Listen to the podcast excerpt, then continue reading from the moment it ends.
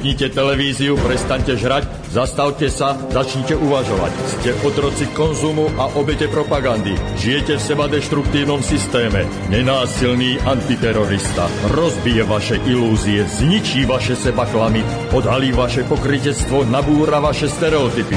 Ale pochopíte, ako funguje systém. Tak toto ďalej nejde. Musíte zmeniť úplne všetko. Začnite sebou, začnite dnes. Zajtra je neskoro. Nenásilný antiterorista. My sme jedno. A preto Subham Astu Sarvajagatam aj dnes v útorok 13. januára roku pána 2015 Počúvate Slobodný vysielač, počúvate reláciu Nenásilný antiterorista.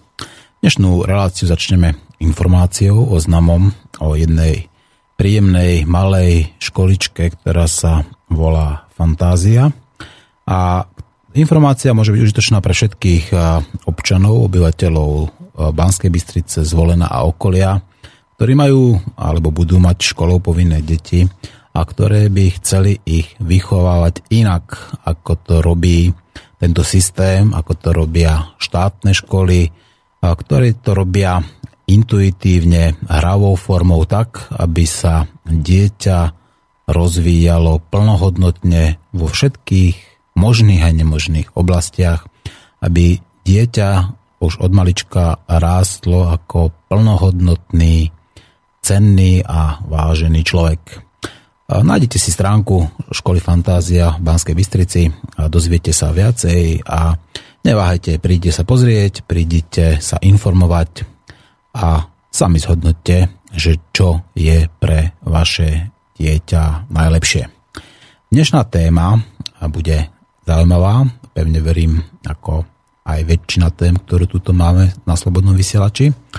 Volá sa Alternatívny život mladého človeka, ako sa dá postaviť proti systému. A dnešným hostom bude mladý človek, ktorý práve takto týmto spôsobom žije a ktorý vám bude hovoriť svoje osobné skúsenosti, osobné poznatky a bude vám hovoriť skrátka, ako, akým spôsobom si on ten svoj vlastný život buduje. Jozef, vítam ťa u nás poprvýkrát v Slobodnom vysielači, toto práve štúdiu. Jozef, mohol by si sa nejako tak stručne predstaviť, že kto si, čo si, odkiaľ si a aká bola tvoja cesta životom doteraz? No, pred chvíľou som sedel na záchode. Ako každý človek. A uvažoval som o tejto prvej otázke. Nechcem sa hrať na nejakého múdreho alebo vzdelaného človeka, ale v prvom rade som v podstate človek, ktorý hľadá odpovede a to, odkiaľ som, kde žijem a kde bývam, myslím, že dosť bezpredmetné, aké je to teda mm. západné Slovensko. Inak vyrastal som v normálnej rodine, mm-hmm. študoval som na normálnej základnej škole, potom elektrotechniku na strednej, na výške polovníctvo zoológiu, mm-hmm. čo som samozrejme nedokončil. No prečo samozrejme, tak ešte, ešte nie je všetkým dňom koniec, predsa ešte nakoniec sa kľudne môže stať, že sa ešte do tej školy vrátiš. Stať sa to síce môže, ale absolútne to nepredpokladám. Mm-hmm. Lebo to nechceš. Lebo to nechcem. Tak, to je ten rozdiel. Keď niečo nechceš, tak potom to pravdepodobne nepríde, nebude, že? Hej. Ale keby si chcel a keby si zmenil rozhodnutie, tak je tam tá možnosť, že? Vždy je tam tá možnosť robiť mm-hmm. čokoľvek, čo chceme. Mm-hmm. No a po výške som začal robiť s murármi. Mm-hmm. Začal som sa venovať určitým obzorom pracovným, ako je to so zodpovednosťou za svoj vlastný život, keď mm-hmm. človek musí sám za seba zarobiť a, a živiť sa. Potom som si povedal, že až budem mať 25 a dovtedy sa nejako nerozhodnem a nespravím si nejaké svoje vlastné zázemie, s ktorým budem spokojný. Čo to znamená svoje vlastné zázemie? Myslíš tým ako vytvoriť si rodinu a splodiť deti? Vtedy som to neriešil nejak extra konkrétne, ale išlo o to byť proste spokojný so životom, ktorý vediem ktorý mi ponúka táto spoločnosť s jej princípmi a pravidlami proste, keď niekde žijeme v nejakej spoločnosti, tak sa jej buď podriadíme a fungujeme s ňou, mm-hmm. kooperujeme v podstate. Áno, dodržiavame sociálne normy. Áno, tak, tak. Alebo nám nevyhovuje a musíme z nej odísť a žiť si iným spôsobom. Mm-hmm. A ty si sa rozhodol ako? Ja som sa rozhodol, že odídem, lebo mm. som mal 25 rokov a podstate mi v tom životnom systéme nič moc nevyhovovalo. Tak som proste odišiel a bol som nejakých 38 dní asi do 40 po lesoch v zime v snehu. Mm-hmm. Potom sa to začalo roztápať, bolo to úplne nádherné. Mm-hmm. Takže ty si bol sám v lese, alebo mal si tam ešte nejakého spoločníka, partnera? Možno poslucháči, ktorí nevedia, že Maťo a ja sme momentálne kamaráti, mm-hmm. tak nevedia, že mám psa, Aha. No ktorý je môj spoločník asi najlepší na svete. No veď to je dôležité, keď tam človek ako v tom lese nie je úplne sám, keď tam má ešte nejakú inú živú bytosť, ako takú spriaznenú. Ja nepochybujem, že asi aj ty považuješ aj stromy za bytosti, že? Takže nebol, nebol si tam sám. No ako to teda prebiehalo? Že ako to, čo to bol taký? Kde si bol konkrétne ten mesiac? Ako si tam živil? Kde si tam býval? Čo si, či, podstate, čo si tam robil? V podstate je to úplne jednoduché. Stanovil som si trasu, ktorú chcem prejsť. Mm-hmm. Nepamätám si už presne tie pohoria a kopce, ale bolo to od Nitry, smerom hore, hore, hore, až malú veľkú fatru. Mm-hmm. Až na jedno stretnutie, ktoré sme mali mať s kamarátmi, Dubnická 30 mm-hmm. kde sa šlape 30 km pochod. Dokopy to bolo možno nejakých 300 km po ceste tam. A prešiel som to zhruba neviem, za nejaké dva týždne, takže každý deň som chodil, chodil, chodil a chodil, až kým som nezaspal od Dunavy. Mm-hmm. Lebo kým som si nenašiel nejaké normálne miesto na spanie. Mal si spacák, stan? No jasné, spacák, stan. Mm-hmm. Kupoval som si vždycky v dedinách každé 2-3 dny, 4 nejaké potraviny. Mm-hmm. Lákali sme sa kade tade, bolo to super. Mm-hmm. Takže si normálne zašiel ako aj do dediny medzi ľudí no, jasne, a tak ďalej. A ako to bolo s hygienou napríklad, ako niekde mal si sa sprchovať kde, alebo boli to také len tie uh, potôčiky, tie... No, mohli by sme to nazvať takými spartanskými podmienkami hygieny. Áno. Keď bol všade okolo sneh, mm-hmm. tak som si zapálil oheň, Vlezol som do potoka, umil som sa, mm-hmm. vylezol som von, tu som drkotal zubami, som sa zohrial pri ohne, už to bolo mm-hmm. fajn, človek si proste zvykne, keď chce. Mm-hmm. Neochorel si takto, keď si bol povedzme vyše mesiaca takto Nie, na horách? absolútne nie. Schudol mm-hmm. som síce 10 kg a dostal som sa až na hranicu kolapsu a vyčerpania. Vážne? A z čoho? Jaký tam bol dôvod? Prečo? Fyzické vyčerpanie a nedostatok vhodnej stravy. Veď si chodil si kupovať uh, jedlo do dediny, tak Ej, ale to zase nebolo, no? není jedlo ako jedlo a keďže som začal absolútne meniť svoj uh, pohľad na svet, nie len pohľad na svet, ale realitu v tom, v tom svete, uh-huh. tak som začal meniť aj svoje stravacie návyky a robil som to nevhodným spôsobom. Aha, takže si urobil nejaké chyby a tieto spôsobili, áno? Áno, áno. To je veľmi dobré, keď si človek uvedomí a prizná svoje chyby, že? Je to dobré, ale musí si uvedomovať, uvedomovať čo to vlastne ten pojem chyba znamená. Uh-huh. Že to vlastne nie je nič zlé, že? Keď si uvedomí, že je to skúsenosť, ktorá ho posúva ďalej, tak sa mu to vyjadruje veľmi jednoducho. Áno, áno. Keď si hovorí, že chyba je niečo, čo ukazuje, aký som zlý človek a že som neschopný, tak tedy je to problém. No, ja hovorím, že e, keď človek v podstate urobí chybu alebo ako v podstate urobí nejaký omyl, to je úplne v poriadku. Ale keď v tom omyle zotrváva a ešte ho aj bráni, alebo tak, tak, je to vôľ. Tak je to vôľ, alebo vôbec, že? Takže tie chyby sú pre život človeka dôležité a posúvajú ho ďalej ako tie, povedal by som, tie skúsenosti, ktoré mu v podstate ukazujú, že ako to nemá byť. Áno, chyba je v podstate mm-hmm. čin, ktorý vykonáme mm-hmm. a myslíme si o že nás dovedie niekam, kam sa chceme dostať, mm-hmm. ale on nás tam nedovedie. Mm-hmm. Takže ty si, za chybu. Ty si urobil teda tie chyby v tých tvojich stravovacích návykoch Okrem iného. Okrem iného. A ešte aké chyby ťa ako privedli k tomu poznaniu, že robíš povedzme niečo zlé a prečo si samozrejme schudol, troška dostal sa na hranicu tých svojich možností? No, ak si niekto z poslucháčov, určite sú tam takí, ktorí si to vedia predstaviť. Uh-huh. Predstavia, že sa dva týždne pohybujú v mokrom snehu a majú non-stop mokré topánky. Aha, no, ježiš. Oblečenie a tá termoregulácia tiež funguje len istým spôsobom do istých hraníc a keď sa tá termoregulačná schopnosť naruší, tak celý energetický ten potenciál tela sa začne narúšať a celé to ide proste dole vodou. nech som slušný. Nohu, nohy v suchu. Hej, tak, tak. Nohy v suchu, to nie je len taká nejaká fráza, Áno, že? Čiže ono ten chlad nezabíja, ale tá vlhkosť, áno. že? No a postupne sa energia tela vyčerpáva pri náročných výstupoch, treba sa neviem, 4, 5, 6 hodín, nejaké kilometrové prevýšenie v snehu po kolena po pás, Fú, 20, 25 fú. kilovým batohom a toto šlapať, šlapať, šlapať, vidíš, hore začne páliť slnko v zime, zim, Spotený hneď. hej, fúka taký vietor, že sa musíš nakláňať do ňoho, aby ťa nesfúklo dole. Mhm. Nebolo takých chvíľ síce extra veľa, ale boli. Áno. A to úplne stačí na to, aby to človeka úplne vyčerpalo. Mhm. Ale človeku, ešte keď to môžem dodať, to dodáva neskôr, keď si to uvedomí, pocit, že zvládne úplne všetko. Lebo keď prežije hento, tak prežije fakt všetko. Mhm.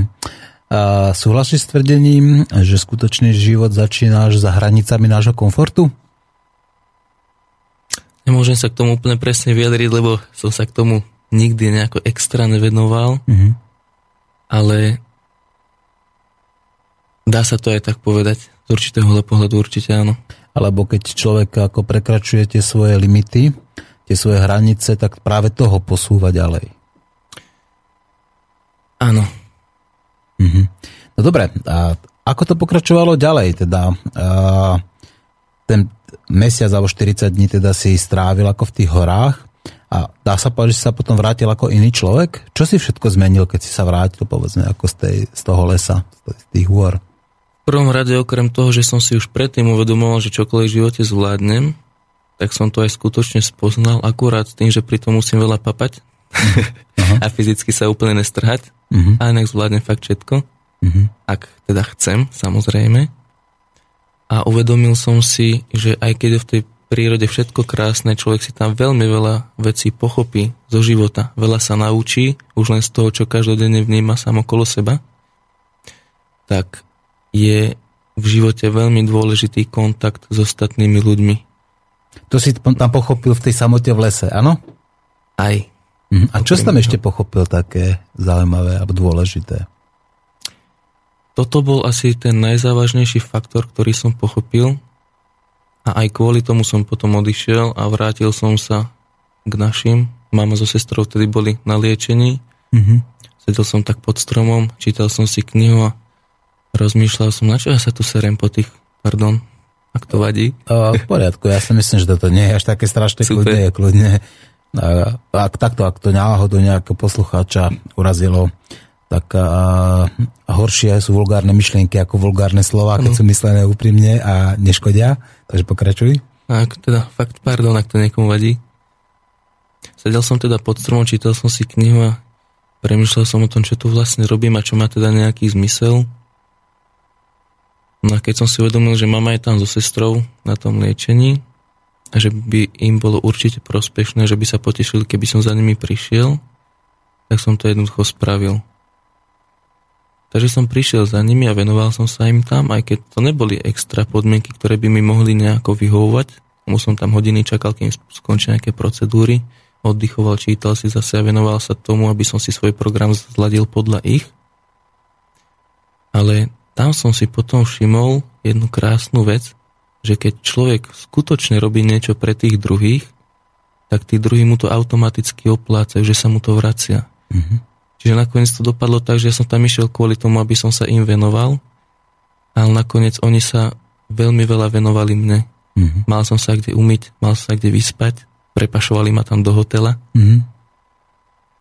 ale nebral som to ako nejakú samozrejmosť, alebo že by museli.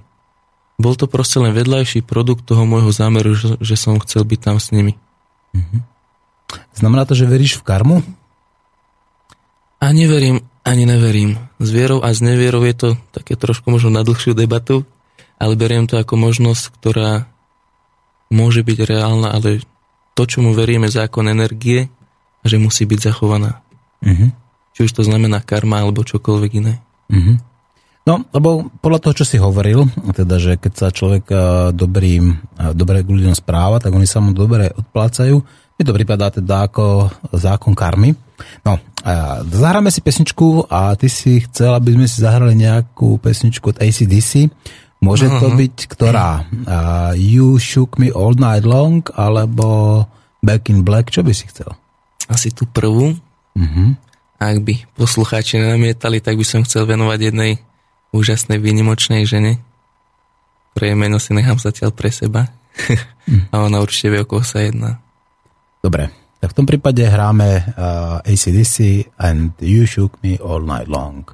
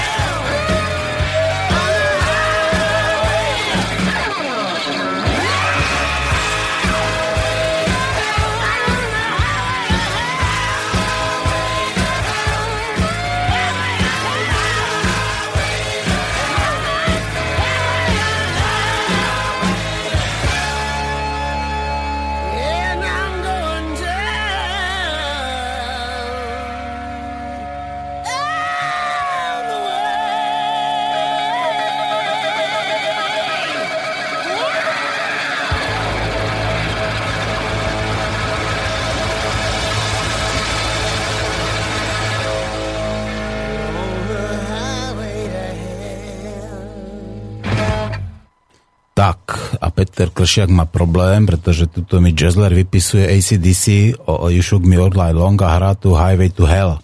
Peter, daj to do poriadku, lebo tuto niečo iné píše a niečo iné hrá, takže ja viem, že to je problém, ale v tomto prípade som nespôsobil ja.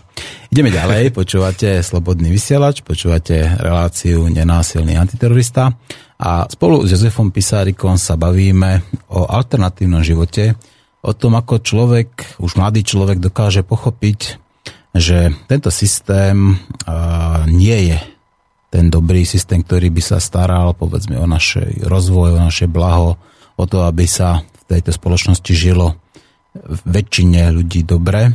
No a na základe teda jeho poznania a povedzme jeho cesty lesom prichádzame k tomu, že čo teda je aj pre mladého človeka dôležité a určite prídeme k tomu, že aj akými spôsobmi sa dá postaviť veľmi jednoducho a nenásilne tomuto systému a teda ho začať aj pomaličky meniť, formovať a dá sa povedať, prispievať k jeho deštrukcii. Tento systém je seba deštruktívny, to už vidíme a vieme. No a čím skôr ho zmeníme a spravíme ho na trval udržateľný, alebo čím skôr ho spravíme tak, aby bol tento systém hodný pre väčšinu, pre drvivú väčšinu ľudí, tým lepšie to bude. Jozef, takže ty si prišiel na to, že ten vzťah s ľuďmi je teda veľmi dôležitý. Čo všetko teda ti ešte otvorilo oči, keď si pochopil, že tí ľudia nakoniec sú tak dôležití v tvojom živote? Neviem presne, ako sa vyjadri k tejto otázke, ale v princípe možno ide o úplne jednoduchú vec a to vie, že prirodzene ľudia sú vyvinutí ako spoločenské tvory. Presne tak. To je asi fakt, ktorý nepoprieme. Áno a podľa toho by sme sa mali aj správať. Není to mali by sme sa, lebo by sme mali, ale je to prirodzené. A keď človek pri, príjima a snaží sa žiť prirodzene, tak to k nemu prirodzene ano. zase aj príde. Normálny človek, no, zdravý normálny človek sa takto aj správa. Áno. Áno. Pokiaľ nie je teda platený alebo deformovaný niečím iným, áno? Teoreticky. tak. Ale ešte tu by som sa veľmi rád pozastavil pri pri tej téme spoločnosti a boju proti spoločnosti. Neviem, to, ja by som to povedal, že nie proti spoločnosti, Hej. lebo nebojujeme ale proti, proti systému. Ale proti systém. Máme zle vybudovaný Hej. systém, ale spoločnosť, ako tým spoločnosť samozrejme tým trpí. Ja by som veľmi rád napravil toto pomenovanie, toto pomenovanie ísť proti niečomu, proti mm-hmm. spoločnosti, alebo teda proti tomu systému mm-hmm. spoločnosti, lebo je to stále negatívny prístup že chceme kvázi niečo zničiť mm-hmm. A chceme ísť proti niečomu. Mm-hmm. Nebudem teraz rozberať nejaké extra duchovné zámery mm-hmm. a vysvetlenia, ale úplne jednoducho. Keď ide človek proti niečomu, tak stále len bojuje proti niečomu, je stále len proti. Je proti, proti, proti, nakoniec ano. zistí, že je sám proti sebe, že je proti životu. Mm-hmm. A skorej je možno vhodné ísť pre, pre niečo, niečo tvoriť, nie ničiť, nech už je to čokoľvek, ak sa nám to páči, mm. nepáči, to je jedno. Ano. Ale pokiaľ to človek ničí, tak akurát vyjadruje svoj, svoj vlastný názor, že mne to nevyhovuje, tak to zničím. Ano. A to robia všetci okolo. Im nevyhovuje môj život, tak sa ho snažia potlačiť. Áno. Miesto toho, aby si žili svoj život a dali mi pokoj. Rozumiem. A ty, skladka, hľadáš ako tú pozitívnu cestu. Hej tvoriť. Ja, ale ja s tebou súhlasím. Áno, toto je správne, ako teda ísť pozitívne, pretože tá spolupráca, to je vlastne ten pozitívny výsledok, povedzme, ako toho tvojho pochopenia. No a spolupráca medzi kým? Medzi ľuďmi, medzi človekom a prírodou, medzi človekom a zvieratami, skratka. Veď vlastne celý tento systém, ktorý tu máme okolo seba, je založený na tej pozitívnej spolupráci. Symbióze. Áno, tak funguje, funguje v podstate celý vesmír a možno ani nejde tak o to, že čo vytvorí spolupráca, ale čo nás vedie k tomu, aby sme spolupracovali. A je to uvedomenie si jednoduchého princípu jednoty a jednota odzrkadluje zdieľanie. A keď má človek za cieľ zdieľať svoj život s niekým, zdieľať to, čo vybuduje, zdieľať čokoľvek, keď sú to aj len drobnosti, možno nejaká malá čokoládka s niekým, mm-hmm. alebo celý svoj tisíc eurový plat, alebo zdieľať svoje vedomosti, svoj život so ženou, s deťmi, s rodinou, s kamarátmi, tak už sa približuje viac a viac k tej jednote a toho núti konať. Mm-hmm.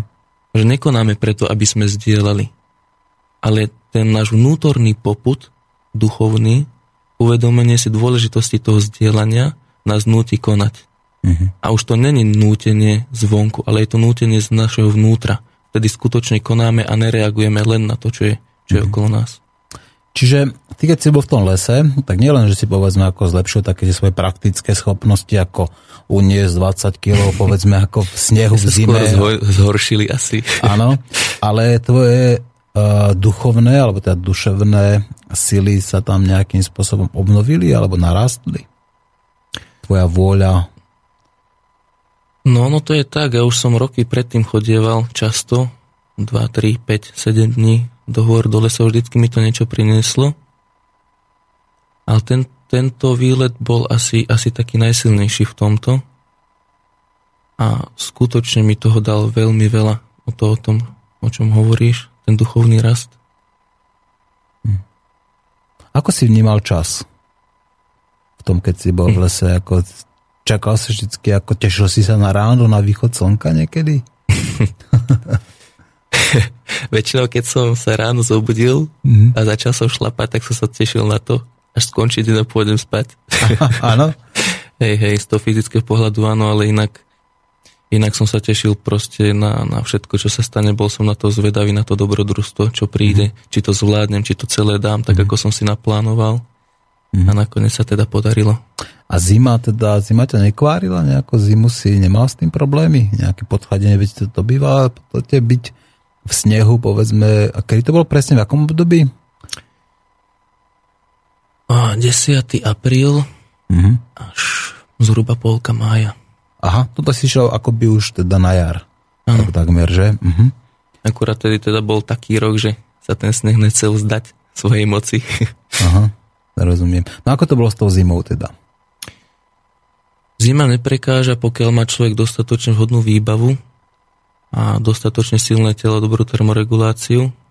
Čo ja našťastie som dostal do vienka také telo, ktoré zvládne fakt veľa, aj keď tak možno nevyzerá, ale zvládne.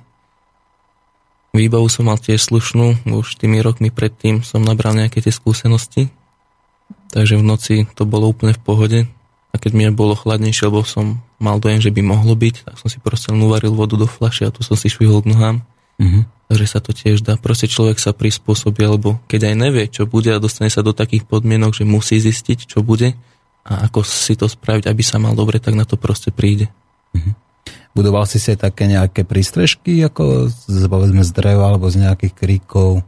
Mm, to nemal som stán, pekne, čistý, stán, suchý, áno, čistý. občas aj suchý. Občas aj suchý, aha. Ako to bolo, povedzme, s nejakou potravou? Vedel si tam ešte, dalo sa tam ešte niečo nájsť v tom lese, alebo bolo to vylúčené v zime? Tak vlastne Aha. na jar už. Nájsť sa dalo. U lesa na lúkach je v podstate neustále veľa bylín, dá sa dokonca čo si nájsť aj v zime. Je to mm síce trošku ťažšie, ale takto na jar všetko začne ráza. A keď som zbadal niečo, čo som poznal, možno aj nie po názve, ale proste som to poznal, vedel som, že mi to neublíži. Teraz taký podbel, hej. Tak mm som si to otrhol a zjedol. Mm-hmm to sa človek veľmi ťažko oživí, hlavne v takých podmienkach, ale dodá to aspoň trošku takého prírodzenejšieho pocitu, mm-hmm. možno nejaké vitamíny, minerály navyše. A taktiež sa dá loviť, ale to je trošku komplikovanejšie no. v našich slovenských podmienkach. To takže... som sa chcel práve spýtať, že či si pokúšal loviť sa niečo? A nepokúšal som sa, pokúšal sa o to Reno. Aha, ty si mal lovca so sebou, aha. Dúfam, že ma nepočúvajú nejaké polovníci, ale keď si raz ulovil nejakého škrečka, alebo čo to bolo, tak som mu proste len trošku povarila, zedol ho a bol pokoj. Takže Škrečka? Myslí, že, mm-hmm. alebo neviem, čo to bolo, nejaká taká, taká väčšia myš. Väčšia, že tak, aby si nezjedol náhodou nejakého svišťa, rozumieš, že tak, lebo to už... tak on, on, je, on je pes, on si žije svoj, že on nerozdieluje, nerozdieluje svišťa od myši alebo od srnky, mm-hmm. má to v sebe a ide to z neho prirodzenia. Toto sú tiež určité veci, ktoré sa od neho ja sám učím. A keby si teda chcel, bolo by možné niečo si tam uloviť? Keby Ešte? som chcel, tak určite. Mm-hmm. Slovenských lesov je toľko zverí, že mm-hmm. keď je človek len chvíľku ticho, tak sa nemôže stať, že by niečo nevidel, nezačul. Ako si vnímal tie lesy, keď vravíš, že už si viackrát sa teda bol pozrieť do toho lesa, ako vnímaš povedzme tú ťažbu v tých horách? Videl si nejaké také holoruby alebo vyrúbané povedzme celé stráne? Videla nieraz, no si ako každý, kto chodí po akomkoľvek hospodárskom lese. A ako to vnímam, je to v podstate voľba ľudí, že si vybrali tento spôsob života a do toho spada aj ťažba dreva. Každý, kto má akúkoľvek drevenú lyžičku, k nej prispieva. Samozrejme sú rôzne spôsoby, ako drevo ťažiť a ako z neho získavať nejaký osoch, ale ak myslíš, či to považujem aj za vhodné alebo nevhodné, tak tomu sa radšej vyjadrovať nebudem, lebo tie prírodné zdroje používať potrebujeme na to, aby sme vedeli fungovať. Rozdiel je už len v tom, či využívame efektívne a tak, aby tá príroda stále vedela nejako fungovať normálne alebo ich využívame tak, aby sme ju zničili. No, či nimi plýtvame, alebo či napríklad ťažíme viacej, ako sa dokáže obnoviť ten les. Lebo, sú, lebo práve v súčasnosti e, ťažíme dvakrát toľko, ako dokáže náš e, les e, vyprodukovať. To znamená, porušujeme tú vlastnú schopnosť seba obnovy lesa, aj keď povedzme ešte prispievame, tak to nestíha doraz, takže je to krásna katastrofa teraz. No jo, hovorím tiež na základe nielen osobných skúseností, mm-hmm. ale na základe faktov a poznatkov, povedzme aj vedeckých pracovníkov, či už to je pán doktor docent Viezik, či je to pán doktor Kravčík alebo pán inžinier Lukáč. Všetci sa zaujímajú o slovenské lesy a všetci vidia, že v súčasnosti práve tie lesy devastujeme. No, ale poďme ďalej. A aké ešte poznatky si získal na svojej ceste životom, ktoré ťa vedú povedzme iným smerom ako, ako e, tá nás táto spoločnosť vedie. Čo všim, akými, akými, ak, aké sú ešte zbranie, ktorými človek, mladý človek môže povedzme, nechcem povedať, že poraziť tento systém, ale ako môže s ním nespolupracovať a vytvárať nejakú inú pozitívnu alternatívu. Tak sa spýtam. Možno diplomaticky, ale tak, ako aby to nejako súznelo. No možno aj narážaš na vytvorenie určitej komunity ľudí.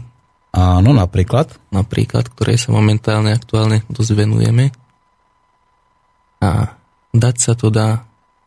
Nie je to nič zložité, samozrejme, ale záleží vždy len na ľuďoch a na tých princípoch, podľa ktorých sa rozhodneme ísť, ktoré, ktoré v nás evokujú určité poznania a určité konanie.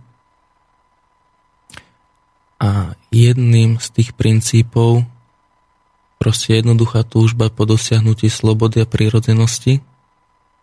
Tuto ale je zase dôležité sa pozastaviť nad tým, nie čo to je tá prírodzenosť, ale prečo ľudia nie sú prirodzení.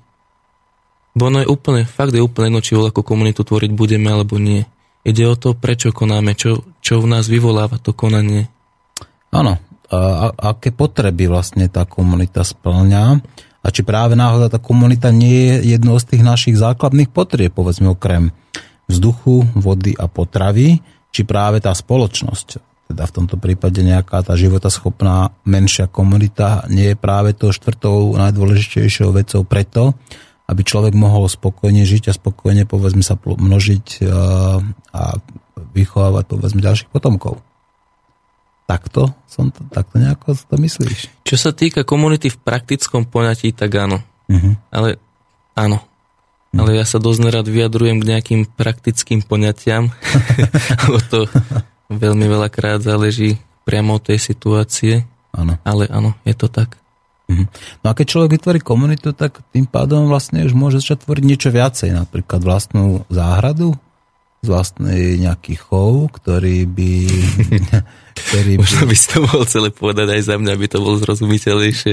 No nie, nie, čak, ja sa pýtam, že či, či myslíš takýmto spôsobom. Áno, áno, normálne komunitné fungovanie uh-huh. není o tom o nejakých fanatikoch, ktorí sa uh-huh. tam teraz budú vykrikovať Hara Krišna alebo behať polonahy po lese za to, aby sa tam volákým kývaním posvetili nejaký stromček, uh-huh. ktorý si žije proste svojim životom, ale o normálne spolupracovanie ľudí, ktoré, ktorí sa rozhodli zabezpečiť si svoje podmienky života tak, aby im to všetkým vzájomne vyhovolo, aby sa podpor, podporovali v tom, čo chcú robiť a aby to robili vtedy, kedy to robiť chcú a kedy im to príjemné, nie vtedy, mm-hmm. kedy musia. Tak. Takže chov zvery, prečo nie? Niekomu možno meso, niekto ho je, niekto ho nie, je to každého slobodná ano. voľba. Áno, keď môže tam byť iba mlieko napríklad, že? Alebo môže to byť nejaká prírodná kosačka, že? Aby človek napríklad, nemusel, že? Čokoľvek. No. A vieš, že toto je jeden z tých spôsobov toho, opakujem, nenásilného boja, akým, akým sa dá tento systém meniť ako na niečo pozitívne, že práve napríklad tým, že človek začne pestovať vlastne, mm-hmm. vlastnú záhradku, povedzme, alebo čokoľvek vlastné huby, ja neviem, králikov alebo tak ďalej, krávikov, že toto je presne ako jedna z tých nenásilných, nazvime to zbraní, ktorými tento systém e, začíname meniť. Áno, áno, to som hovoril vlastne už mm-hmm. v počiatku, že nie ísť proti niečomu a niekomu niečo vyčítať, lebo oni mm-hmm. ešte nedozreli na to, že to nie je vhodné, ale vytvoriť ano. si svoj systém a potom, keď tí ľudia ano. uvidia ten, ten príklad, tak si z toho možno niečo zoberú, niečo im to dá a možno o rok, mm-hmm. o dva, o desať začnú fungovať tiež tak. Mm-hmm. Čiže vlastne ten tvoriť, príklad, áno, tvoriť, presne ten príklad. No a to znamená, že keď hovoríme o tom tvorení toho systému, tak od začiatku, keď sa tvorí, tak mal by byť nejaký trvalo udržateľný? No samozrejme. Takto je to vlastne, keď chce človek žiť, tak musí žiť nielen o deň alebo o dva, ale o 10 rokov a celá planéta musí žiť aj o tých 10 a 100 a tisíc rokov, pokiaľ to môžeme nejako prispieť, tak prečo nie? No, presne, vy tak dokonca podľa mňa musíme žiť, veď nemôžeme 40% ako našej produkcie vyhadzovať, ako plýtvať tým a zároveň povedzme 1 miliarda ľudí trpí hladom. Samozrejme. To je blbosť ľudská. Tak by sme to mohli nazvať. A ako to vnímaš z hľadiska detí? Ja viem, že ešte vlastné, vlastné deti nemáš, mm-hmm. ale myslíš si, že je dobré, keď už práve do takéhoto alternatívneho životného štýlu sa dostávajú už tí mladí jedinci, keď už v tomto systéme vyrastajú nejaké mladé deti? No mladé deti, pardon, staré deti asi neexistujú. A... Pre prirodzený vývoj existuje staré áno, deti. Áno, pardon, pardon, ja som taký príklad, ako bravnaté decko. Myslím, že to si v tom rozumieme. Ja. Áno, áno. No? Pre prirodzený vývoj dieťaťa, podľa mňa ako neštudovaného človeka, je to veľmi vhodné. Lebo keď sa človek dostane do prirodzeného prostredia, tak sa v ňom všetko prirodzene vyvíja a nevzniká žiadny nátlak. Mm-hmm. Čiže nevzniká žiadne napätie, s ktorým by neskôr muselo to dieťa nejako bojovať alebo zo seba odstraňovať a má kvalitný život už od mladí mm-hmm. a nemusí potom v 15, 20, 30 rokoch začať spoznávať niečo iné mm-hmm. a prebíjať sa cesto. Mm-hmm. Čiže sa vyhne tomu utrpeniu kvôli mm-hmm nejaké, nejaké nevhodné výchove alebo niečomu umelému, mm-hmm. čo mu vytvára umelý a nevhodný náhľad. No a vedel by si byť konkrétnejšie, akože čo môže tým deťom, povedzme súčasným tým deťom, ktoré žijú v tej štandardnej spoločnosti, ako vytvárať nejaké tie umelé a také tie nesprávne náhľady, čo to môže byť? Tak ak by som mal byť úplne konkrétny, mm-hmm. Tak je to ranné stávanie o 7 alebo o 6 ako komu. No, Umy, na jedenie, umetie si zubov, bez ohľadu na to, či sú hladné alebo nie sú, bez ohľadu na to, či im tá strava vyhovuje alebo nie. Či sú vyspaté, alebo či ano. nie sú vyspaté, či sú odpočinuté a tak. No. Je to nútený odchod do školy, kde ano. ich to nebaví a nechcú to robiť. Áno. Sú to nútené názory, ktoré musia prijať, aby ich tá spoločnosť neodvrhla, aby ich netlkla alebo nepokutovala. Alebo aby ich nevylúčila zo svojho stredu, že? Napríklad. Sú to nútené skúšky a porovnávanie opice s rybou, čo nemá absolútne žiadny význam, lebo ryba si proste pláva, ale opica, opica sa za chvíľu utopí. Mm. Čiže hovoríš, že ten náš vzdelávací a výchovný systém v súčasnosti nie je ten najvhodnejší pre deti, pretože ak dobre chápem, tak takéto cvičenie alebo pestovanie tých rituálov ranných, akože povedzme ráno, kúpeľňa, hraňajky, odchod do školy, ako presne, ako podľa času, aby si tam bol. Je to ako keby už takéto vychovávanie, zase to poviem veľmi tvrdo, ako tých príprava na výchov tých moderných otrokov? Z istého pohľadu áno, ale režim je vhodný pre človeka, pokiaľ áno. si jeho vhodnosť sám uvedomuje, pokiaľ si uvedomuje, že mu prináša do života niečo pozitívne. A keď si ho vytvorí sám, teda ano. ten, áno? Alebo sú, povedzme, alebo si nastaví tak. v rámci tej komunity nejako, že? Tak, tak. Uh-huh. ako a, by si... A, pardon? Spomínal si to vlastne vytváranie si tých novodobých otrokov ano. určitým systémom, takže s tým úplne súhlasím. No, včera sme mali akorátne zbúru otrokov s Verím a s Jevicou a ja som tam povedal, že v skutočnosti žiadne iné spoločenský systém ako toto nie je, že už to má v podstate nejakých 2,5 tisíc rokov. Mm-hmm. Otrokárskú spoločnosť si len, že má rôzne prejavy. Teraz tu máme nejakú tú modernú otrokárskú spoločnosť, ktorá v podstate nemá také tie reťaze viditeľné, že nie sú povedzme tí otroci prikovaní ako na tých reťaziach, ale tie reťaze sú neviditeľné a neexistuje tu taký ten pán, ako bol kedysi ten otrokár s tým bičom, ktorý tam stál, ale teraz katka ten jeho pán je úplne niekde inde, nie je tam nejaký ten priamy vzťah medzi tým otrokom a otrokárom, ale ten otrokár tam niekde v pozadí skrátka je. len človek ho nevidí. A ako povedal GT, ako je to taká otrepaná stará myšlienka, nikto nie je viac zotročený ako ten, kto si falošne myslí, že žije v slobode. Pokiaľ si človek čokoľvek myslí falošne, mm. tak to samozrejme nie je pravda, takže toto tiež platí. Tak. Ale toho otrokára máme každý sám v sebe, každý ho máme v hlave. Hovorí sa to moje programovanie občas. Aha, počkaj, a ty máš v sebe otrokára? Samozrejme. Myslíš? Áno. Má ho každý, kto pociťuje strach. Nie je strach konkrétny, ktorý konkrétne hrozí človeku, keď ťa má zraziť auto, hej, zlakneš sa Aha, a vytvoria sa v tebe určité procesy, ktoré ti pomôžu prežiť. Áno. Ale strach zo situácie, ktorá momentálne tu není.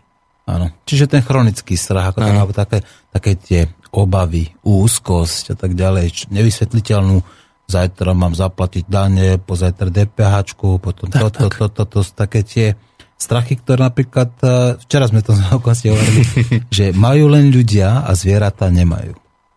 Áno. Mhm. Pretože nemajú to ponímanie času a priestoru. Mhm. Môžu ju tu a teraz.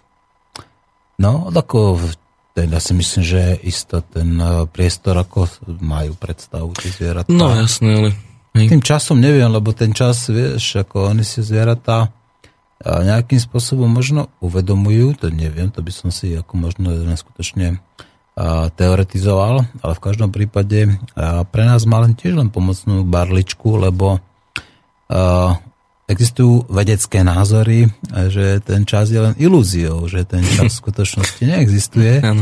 Takže to, že sme my nejako teraz naprogramovaní a tuto musíme od 12. do 2. a potom musíme utekať niekam, tak ako keby to bola iba taká tá súčasť tej nejakej, povedzme nejakej tej indoktrinácie, ktorá nás nejakým spôsobom pre, programuje.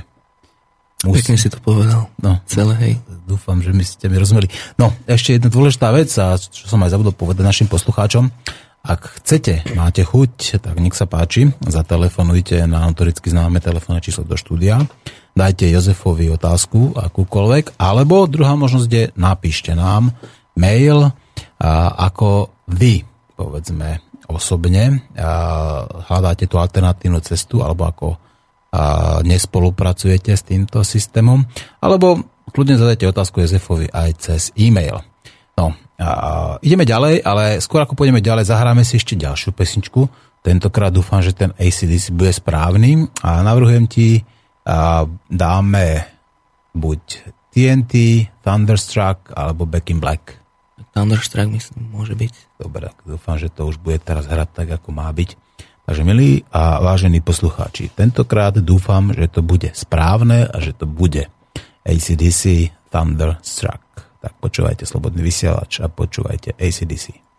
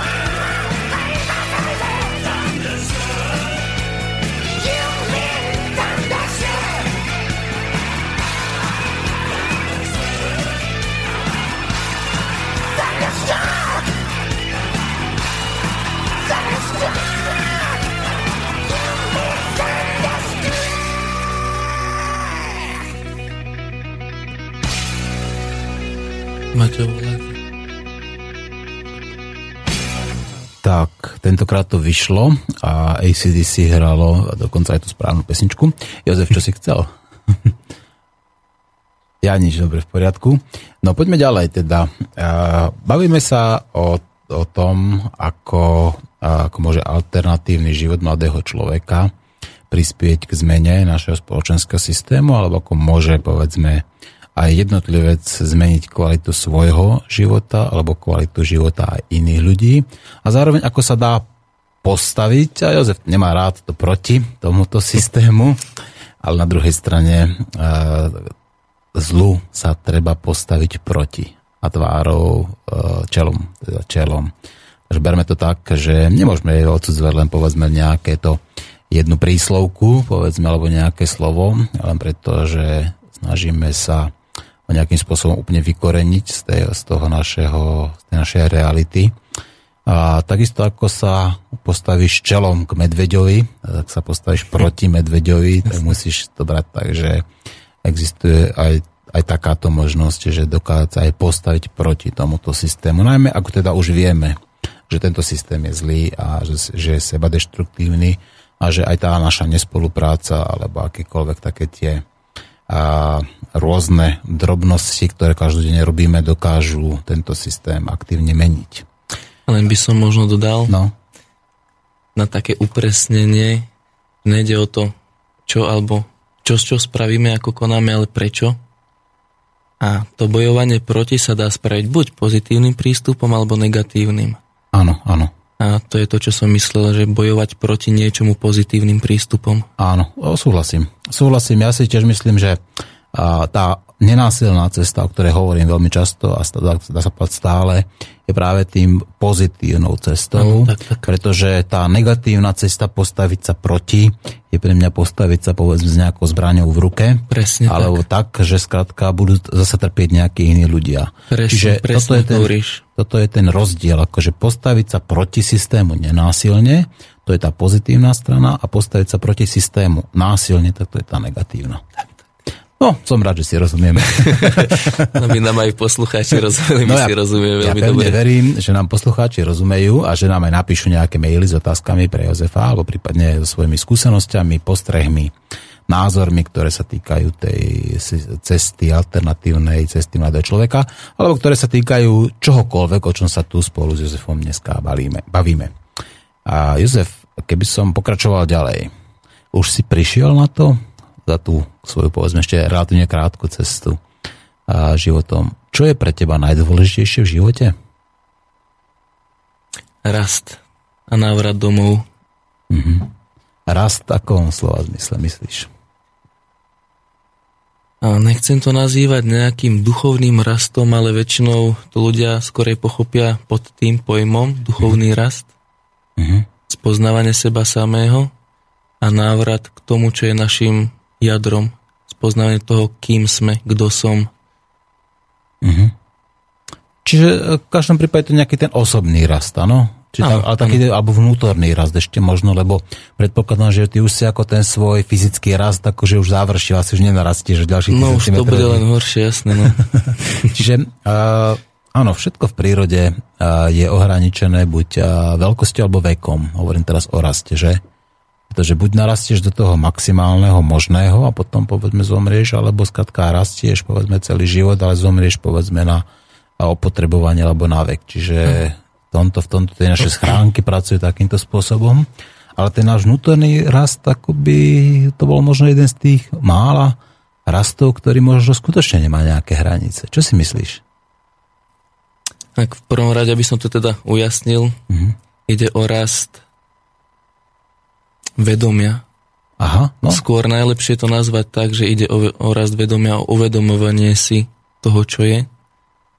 A ten skutočne nemá žiadne hranice, lebo človek sa poznaním dostane až do bodu, pokiaľ to tak skutočne je, tak sa pravdepodobne dostane do bodu, kedy si uvedomí, že žiadne hranice neexistujú.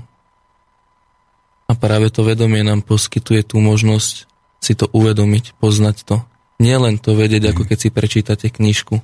Tá vás môže naviesť k tomu, Uh-huh. Aby ste sa o to začali pokúšať, že aha, niečo uh-huh. na to možno bude. Ako keď viete, že 5 a 5 je 10. Uh-huh. Ty Jozef, ako si na toto prišiel? Na čo? No na toto, čo teraz hovoríš. To ma zaujíma. Ako si ty na toto prišiel? Že naše vedomie, že nemá hranice. Hm. Pred chvíľkou to povedal. Skúsim teda povedať jednoduchý príklad už pred no proste mnohými rokmi. No počkaj, tak to, to, to, aha, tak a, počkaj. Je to proste pár rokov dozadu. Aha. Dosť. Ja som chcel povedať, že pár storočí dozadu, že že, že nejakých pár sto rokov. Kto vie, možno aj to. no. Skúsim to vysvetliť, neviem, či to bude ľahko pochopiteľné, ale keď sa zamyslíme nad pojmom pravdy a slobody, nad ktorým som veľmi veľakrát uvažoval, a zamyslel som sa teda nad tým, čo to pravda je, tak som došiel k záveru, že ak teda nejaká pravda existuje, tak musí byť pravdivá a na to, aby bola pravdivá, tak nesmie byť menná. No. Nesmie vzniknúť ani zaniknúť, lebo ak niečo vzniká, tak dochádza k zmene. Ak niečo zaniká, takisto dochádza k zmene. Mm-hmm. Ale ak má byť pravda pravdivá, tak nesmie dojsť k akejkoľvek zmene.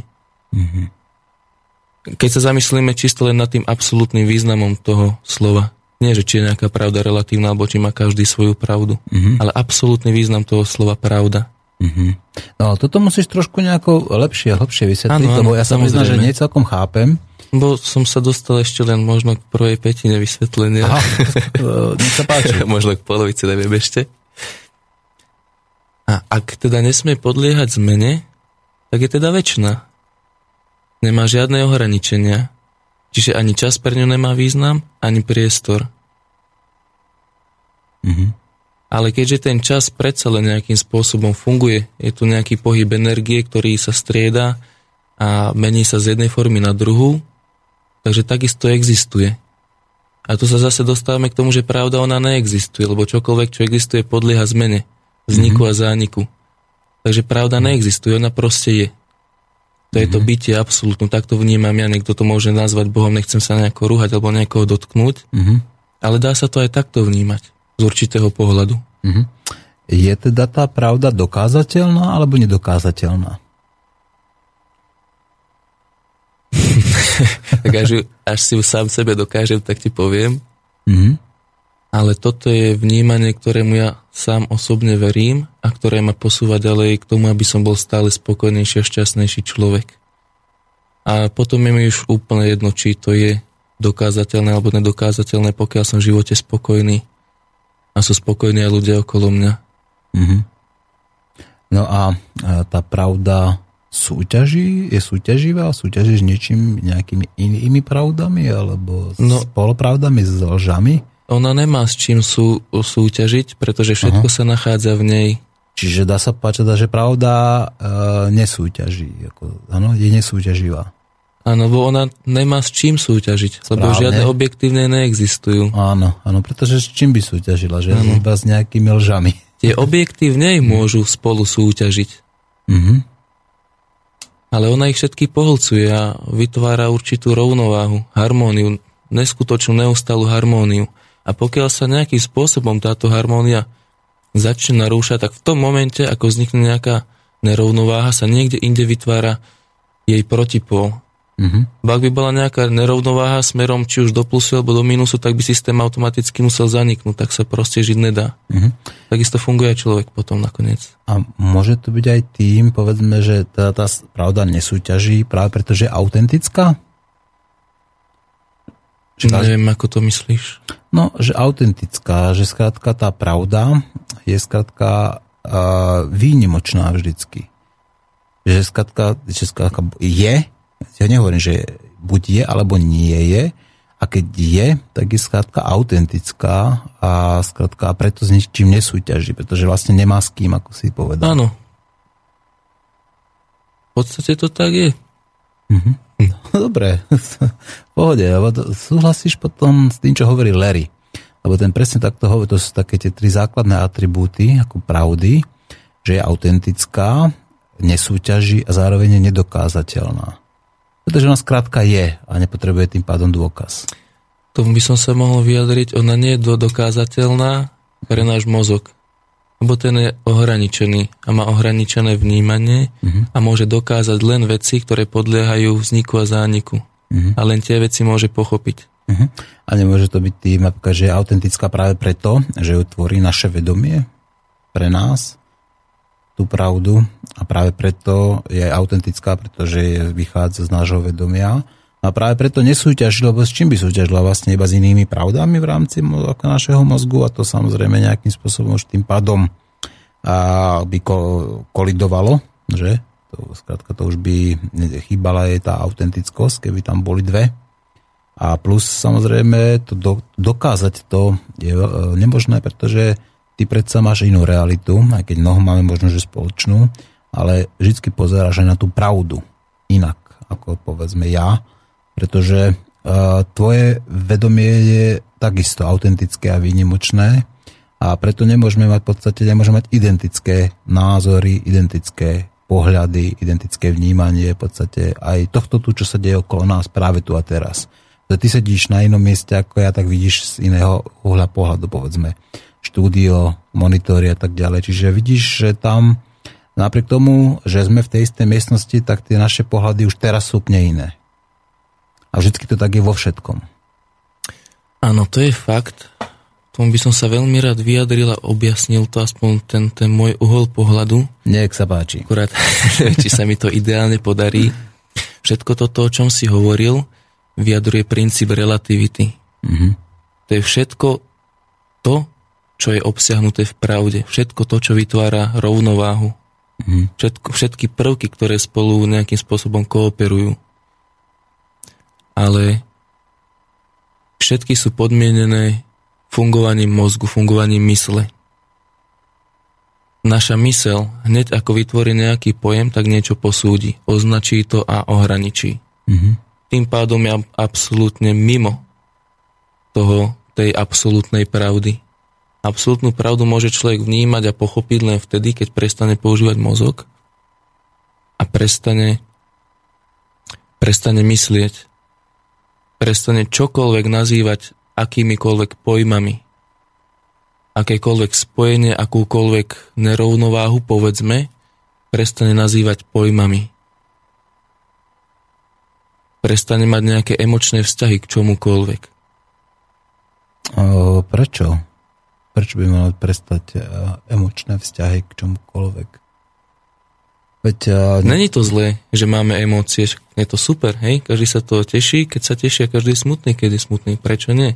No, tie Patrí emócie to k tomu, sú len... oveľa dôležitejšie, ako, ako si myslíš, pretože my v podstate práve uh, tie emócie používame práve preto, aby sme sa dokázali rýchlo a jednoducho a často aj správne rozhodnúť. Pretože náš mozog nie je schopný spracovať všetky tie podnety, ktoré tu okolo nás idú No, mnoho, v podstate nedokážeme už zvládnuť viacej ako 12 premenných. Už, to je pre náš mozog v podstate príliš veľký, veľký povedal by som, kapacitne záhul, no a práve preto používame práve napríklad tú intuíciu a emócie, aby sme sa dokázali rýchlo, včas a často aj správne rozhodnúť. Áno, samozrejme, ale hovoril som o tom, ako vnímať tú absolútnu pravdu. Aha. Čisto, čisto len o tom, reálny život to, ako používať určité prvky nášho vedomia alebo našej mysle a našej telesnej stavby a tak ďalej a tak ďalej. Mm-hmm. To je niečo iné, ale o to, ako vníma to absolútnu a tú pravdu. No a nie je absolútna pravda Boh? Nerád by som to takto špecifikoval do jedného pojmu. Mm-hmm. No lebo ja rozmýšľam tým, že čo, čo to tá absolútna pravda je. No a keby som akokoľvek nad tým rozmýšľal, tak stále mi to prichádza k tomu, že to je teda či to nazveme Boh, alebo nejaké to spoločné vedomie, alebo či to nazveme akokoľvek inak, ale vždy to bude niečo práve na tom najvyššom, ako na tom piedestáli. Na toto je veľmi veľa teórií a ja sa necítim byť úplne kompetentný k tomu, mm. aby som sa k tomu vyjadril Ty, úplne, úplne, môžeš úplne ísť do politiky, môžeš ísť do politiky. Lebo nemôžem hovoriť mm-hmm. niečo, o čom som není presvedčený. Presvedčiť ano. sa o tom môžem len vtedy, ak to sám zažívam. Takže ano. dovtedy je to len a len môj názor. A a moje myšlienky. Môžem povedať, čo si myslia iní ľudia, hej, ako vnímajú Boha, či už osobne alebo neosobne. Ako mm. je to v hinduizme, ako je to v kresťanstve, mm. ako je to v nejakých slovanských kultúrach. A dobre, že o tom hovoríš, lebo tuto dostali sme otázku práve na tú mm-hmm. tému a ja ti ju chcem prečítať, môžem? Jasne. A Dušky sa pýta. Možno trochu mimo témy, ale evidentne nie, lebo práve k tomu prichádzame, ale opýtaj sa, prosím ťa, e, dodá, že ako sa pozera na vieru a delenie sa ľudí na katolíkov, moslimov, hinduistov a podobne. Či takéto niečo nie je podľa neho úplne škodlivé. Aj toto majú len ľudia a zvieratá a aj toto majú len ľudia a zvieratá nie, podobne ako peniaze. tak samozrejme, možno je najdôležitejšie zastaviť sa pri tom pojme viera a čo ten pojem znamená. Vždy, keď je niekde viera, tak je tam aj nedôvera. Uh-huh. Lebo človek verí veciam, o ktorých nie je vnútorne presvedčený. Potom to už nie je viera, je to vedomie. To je tá skúsenosť, živá skúsenosť. To už není viera, ja už nemusím veriť tomu, že, že mám ruku, keď ju vidím. Lebo viem, že tu je. Uh-huh. Ale keď len verím niečomu, čo mi niekto hovorí, áno, je to tak, je to tak, je to tak, tak tam musí byť aj tá nedôvera niekde, lebo je to ten druhý protipol. Aha, ty hľadáš tam ako takú akoby dualitu, áno? Hej. Hľadáš tam dualitu. A práve tam sa zase dostávame naspäť k tomu, že to vedomie sa vymaňuje z toho duálneho systému vnímania. No, ja, toto by som ťa na sekundičku zastavil. Uh-huh. Lebo aby sme sa nedostali trošku Jasne. z cesty. Áno, existujú duality, ale existujú prirodzené duality a neprirodzené duality. A tie prirodzené duality uh, sú spojené. To, to je tá jednota dualit, ako povedzme, že ten povedzme uh, severný pól existuje s južným pólom. Áno, jeden bez druhého nemôžu existovať, pretože uh, jeden bez druhého nemá zmysel. A to je tá jednota v dvojitosti. Áno? Mm-hmm. A takýchto ve- vecí, povedzme, môže byť viacej, že? Ale to sú tie prirodzené, povedzme, uh, nazvime to kľudne tá aj protipóly alebo duality, mužský princíp a ženský princíp. Takisto, jeden bez druhého stráca zmysel a práve najlepšie, keď sa vzájomne doplňajú. To je tá jednota tých dualít. A viacej a viacej. A potom existujú neprirodzené duality, také tie naše myšlenkové konštrukty, naše myšlienkové konštrukty, ktoré sú napríklad tá pravica, ľavica a republikáni, demokrati, lejbristi, konzervatívci a sociálni demokrati a, pra, a tak ďalej a ne, neviem, akí čučpajzokrati. Čiže toto sú také tie neprirodzené duality, ktoré nie sú spojité a ktoré v podstate majú zase úplne inú funkciu práve iba tú spoločnosť deliť rozdeľovať, fragmentovať a samozrejme nedovoliť, aby sa ľudia povedzme v tej spoločnosti spojili a začali skladka spolupracovať a ťahať za jeden uh, povraz. Myslel si takéto nejaké duality alebo také tie prirodzené duality? Ako si to myslel ty? Myslel som duality celkovo. Uh-huh. Ako... Je tam samozrejme rozdiel. Tá uh-huh. dualita môže poskytovať potenciál pre rast a spoznávanie a proste vhodnejšie životné podmienky, keď to nazvem tak jednoducho. Mm-hmm. Alebo môže poskytovať samozrejme tá neprirodzená, ako si ty hovoril, negatívny rast do mm-hmm. tých negatívnych čísel. Keď to Počkaj, negatív, tak negatívny rast, to už, ako, to už hovoríš ako tí naši bankári. Vieš, akože negatívny rast, ako, tak všade to je pokles, ale oni to už hovoria, že negatívny rast. Áno. ale zase, aby som to objasnil, tento negatívny rast, bankársky pojem, ano. je spôsobený sebeckosťou mm-hmm. a tá vyvoláva rozpad. Mm-hmm. Ak by bol akýkoľvek kameň sebecký, tak by sa, keby bol absolútne sebecký, tak by sa v momente rozpadol na prach a úplne by zanikol. Lebo sebeckosť a nevedomie, oddelenosť smeruje k oddelenosti a delí ostatné prvky, ktoré sa na tom podielajú. Mm. Na toto mi vysvetli ešte raz. Prečo by ten kameň teda keby bol sebecký, ako práve ten kameň, mm-hmm. ako sa mal rozpadnúť? Lebo je to jednoduchý príklad. Treba naša no. spoločnosť, ak sú všetky prvky v nej sebecké mm-hmm. a myslia len a len na seba, Aha, rozumiem. tak sa spoločnosť rozpadá. Áno, to, čo sa vlastne deje teraz. Čiže to je vlastne ten negatívny rast. Ono stále všetko rastie, stále sa to vyvíja. Ale vyvíja sa to tak, že to v podstate sa to vyvíja k zániku. Mm-hmm. No, to vlastne hovoríš to isté, čo ja hovorím inými slovami. Hovoríš o tom, že tento systém je seba deštruktívny no, a že v podstate čím viacej sa rozvíja, tak tým viacej deštruuje všetko okolo seba a vrátane nás ako spoločnosti. No a to vidíme tie prejavy v podstate všade okolo seba. Žijeme v upadajúcej spoločnosti a ak niekto tvrdí opak, tak ako bude slepý, alebo to tvrdí za pre peniaze, alebo skrátka nevie, o čom hovorí. A ak, A ak si nie, vie niekto dokázať opak, tak nech sa páči, tuto nech príde do slobodného vysielača a dostane priestor, aby nás presvedčil o opaku. Takže takto si to asi nejako myslel, že ten eh, negatívny rast, to znamená ten pokles alebo ten úpadok teda, že je niečo zlé. No, asi, asi je. Není to zlé, ale není to ani dobré, je to proste tak a smeruje to k tomu, aby sme padli na svoje dno a uvedomili si, že takto to ďalej nejde. Mm-hmm.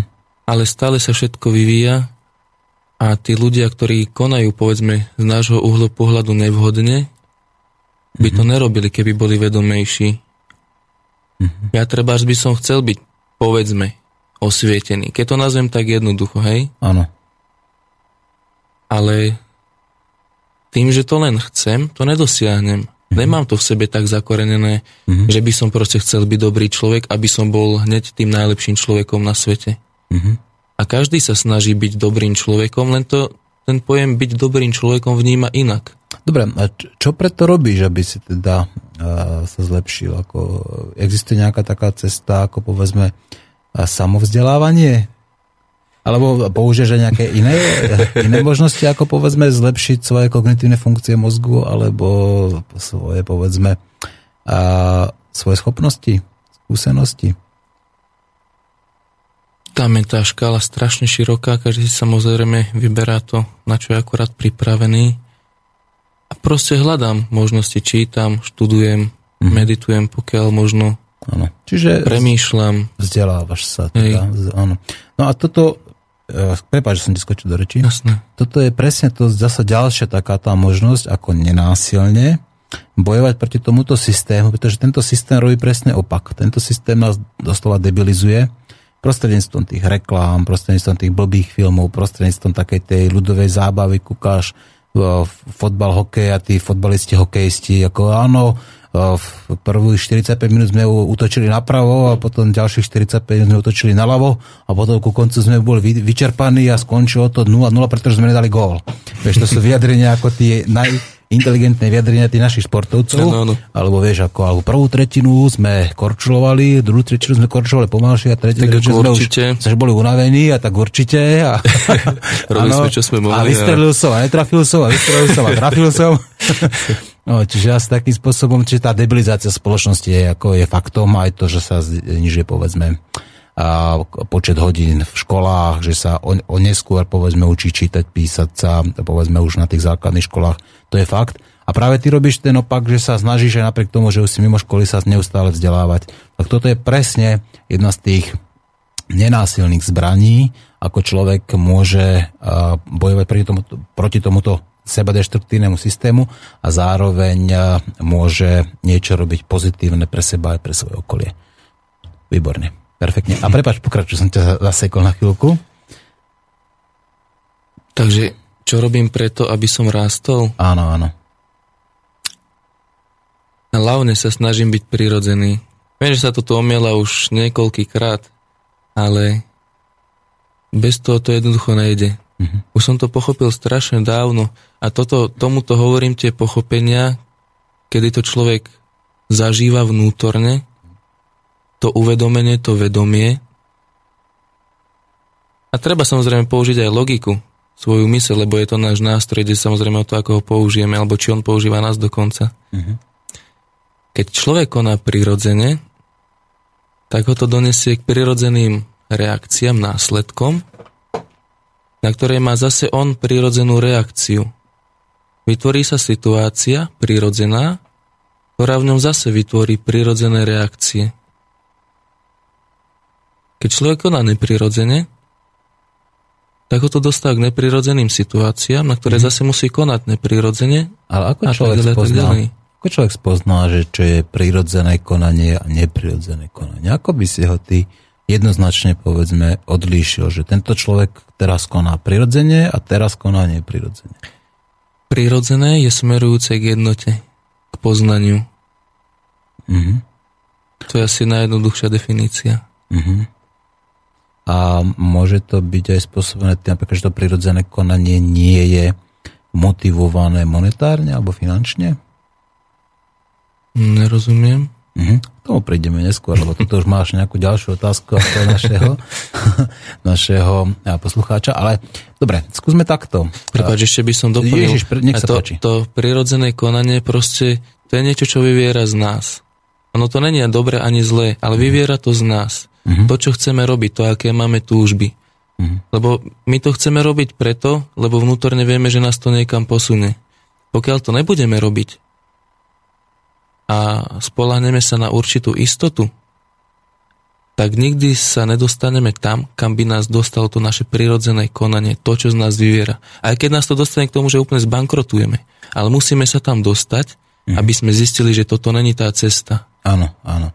Ale robíme to z nášho vlastného popudu, nie za to, že nám to niekto povedal, alebo ano. by povedal, toto by si mal robiť, lebo toto a toto a toto. Ale robím to preto, že potom túžim, viem, že je to sprostosť že na tom v podstate nezáleží, ale musím to spraviť, aby som to pochopil, aby som zažil tie mhm. následky. Áno. A dalo by sa to parafrázovať jednou vetou, že nie je dôležité, koľkokrát spadneme, ale koľkokrát sa postavíme. Súvisí to s tým, aby som to tak neparafrázoval, ale súvisí to s tým samozrejme. Pretože to postaviť sa je to dôležité, aj keď človek spadne povedzme na to absolútne dno, tak vždy je dôležité, či sa nakoniec postaví alebo nie. Skôr či neskôr sa postaví. No. Musí je nútený. To niektorí bohužiaľ to zdávajú už skoršie, ale dobre. A v poriadku. Byť prirodzený, vravel si pred chvíľkou, znamená to aj to, že ten človek by mal nejako sa prirodzene stravovať a prirodzene si a sa brániť takým tým syntetickým látkam, nejakej tej syntetickej chémii? Nie celkom. Pokiaľ to z neho nejako neviera ešte k tomu nedospel, tak to určite neznamená toto. Ale pokiaľ to tak cíti vnútorne, že je to pre neho vhodné, nie preto, že mal by som jesť zdravo. Lebo mm. zajtra nás môže zraziť kamión, alebo nás padne atomová bomba, bude to všetko úplne jedno. Mm. Ale pokiaľ to tak cíti a niečo mu to dáva, tak je to určite vhodné. Pokiaľ to tak necíti a vyhovuje mu strava, ktorú konzumuje, alebo ten životný štýl, tak budiš. Mm-hmm. Lebo to by bolo zase len na silu. Mm-hmm. No, dobre, ešte raz, ako si to vravel s tým eh, prirodzeným a neprirodzeným správaním sa človeka? Ako to človek dokáže jednoducho rozlišiť? Vravel si, že je v to nejaká viera v tom? Že to je správne, alebo... Je to proste vnútorný poput, ktorý človek cíti, že toto by som nemal robiť, ale toto skutočne chcem. Potom to túžim. Uh-huh. No, dobre. Toto tej... vnímam, že, uh-huh. že je pre mňa vhodné. Uh-huh tú túžbu necháme túžbu teraz, to necháme tak, čiže takto vnímam. Dobre. E, rešpektujem, prijímam takto. Ako to vnímaš e, s, so sledovaním mass médií? Ako, e, ako ovplyvňuje povedzme mass média teba? Televízia, filmy, rozhlas, reklama a tak ďalej. No, tu myslím, že môj pohľad není zase až taký dôležitý, lebo sa toto omiela v podstate neustále a preto vznikol slobodný vysielač. Mm-hmm. No, dôležité to ale, je osobná skúsenosť alebo osobná prax, hej, osobný život. Ale teda len tak v skratke, nech to zbytočne nezdržujem. Mm-hmm. Mass media majú obrovskú silu tým, že nám tlačujú to, čo chcú, aby sme počuli a videli. A toto je vlastne celé. A ako to v praxi pôsobí v súčasnej spoločnosti, asi každý sám, keď pozera reklamy a ničím ho obohacujúce filmy, ktoré nám v podstate len vytvárajú určité programy v mysliach a ukazujú nám, čo chcú, aby sme, alebo čo, čomu chcú, aby sme verili a vytvoria určitú štruktúru ako schému, ktorá v podstate sa nám zakorení do mysle a vytvorí v nej akýsi fungujúci celok. Človek tomu verí, že dobre, funguje to, je to tak, jedno na druhé nadvezuje a momentálne je ten systém veľmi dobre prepracovaný. Niekedy dávnejšie, v dobách vikingov možno, prišiel nejaký despota, pozabíja ľudí, ktorí sa mu nepáčili, ostatných mal ako otrokov. Mm-hmm. To proste každý videl, že tam nie je niečo v poriadku. Ale ako sa hovorí, tá najväčšia lož je najviac blízka pravde, tak tento systém sa momentálne využíva. Tento systém je využívaný mass médiami, aby ovplyvňovali mysel človeka tak, že zistia, čo ten človek chce, ponúknú mu to, dajú mu pocit dôležitosti a istoty za cenu ukradnutia duše. V podstate mm-hmm. jednoducho povedané možno. Mm-hmm. Dúfam teda, že pochopiteľne tak. Mm-hmm. Dobre, ja zjednoduším tú otázku. Pozeráš televízor alebo nepozeráš televízor? Moc nie. Moc nie. No, to, aj to je správna odpoveď, že moc nie. Dobre. Rádio, teda okrem slobodného vysielača. tak to možno, aby som to skrátil celé, mm. tak keď pozerám, tak si pustím film, na ktorý mám akurát chuť. Nehovorím, že sú to nejaké obohacujúce filmy často, mm-hmm. ale proste na to mám vtedy chuť. Mm-hmm. Keď počúvam, tak si pustím hudbu, na akú mám chuť, ale nepozerám správy, lebo mi ich púšťajú a nepozerám filmy preto, lebo sú pustené. Mm-hmm. Keď mám chuť sa o niečom dozvedieť, aká je treba situácia teraz na Ukrajine, o čom sa teraz dozvedám, dosť veľa informácií, alebo aká je situácia na Slovensku, alebo v nejakých komunitách, alebo medzi ľuďmi, tak si tie informácie zoženiem, lebo ma zaujímajú. Mm-hmm. Myslíš si, že sa zo súčasnej televízie šíri veľa strachu? nie len, že si myslím, to dokonca si môžem povedať, že aj by som mohol tvrdiť, dúfam, že to není, není moc trúfale, že to tak skutočne je. No, to by sme už boli potom dvaja. Možno by nás dokonca bolo ešte viacej, že, že sama vražda, samý zločin, sama havária, potom na konci dajú nejaké mačičky, alebo nejaké, tak, alebo tak, nejaké tak. tie šteniatka, ako aby to neskončilo úplne tak, že samou krvou, tak skončíme to pozitívne, dobre, že? Ja tomu hovorím, že ľudí bičujú a potom im dajú malú štipku nádej, že to není až také najviac na hovno. To je tá metóda um, byť cukra a biču že... Akurát toho cukru je trošku dosť málo, no. No, tak, tak ten bič asi na tých otrokov funguje lepšie ano, ako ano, ten tak. cukor, takže musíme to brať asi takto. Dobre, no, zahráme sa s nejakú pesničku, tentokrát si asi zahrám niečo, i ja tu nám nabehli nejaké a, otázky a dosť, takže zahráme si pesničku a po otázkach a po pesničke si zahráme teda Dneska mi to zase nejako niekde som dopletel. No, však moc na teba usmievam, no. Škeríš sa na mňa lečo. Dobre, no zahráme si teraz Alex Gaudino featuring Crystal Waters Destination Calabria. Posielam všetkých chalanov, ktorí boli kedy si dávnejšie so mnou v Norsku. Nech si zaspomínajú na tie príjemné časy na ostrove Smola ak si to, nie, to bolo na ostrove Bomlo, pardon, na tom krásnom horskej chate, kde sme videli pod sebou fjord a púšťali si toto, toto tu.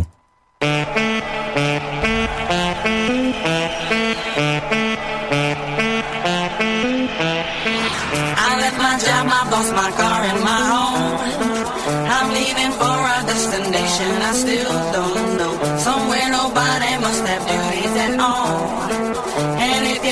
you can follow me. So let's go. Follow me.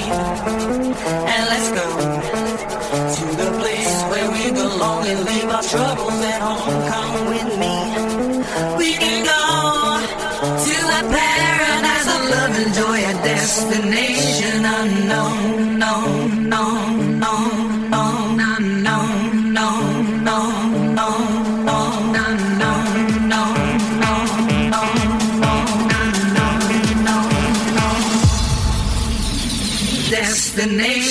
destination unknown.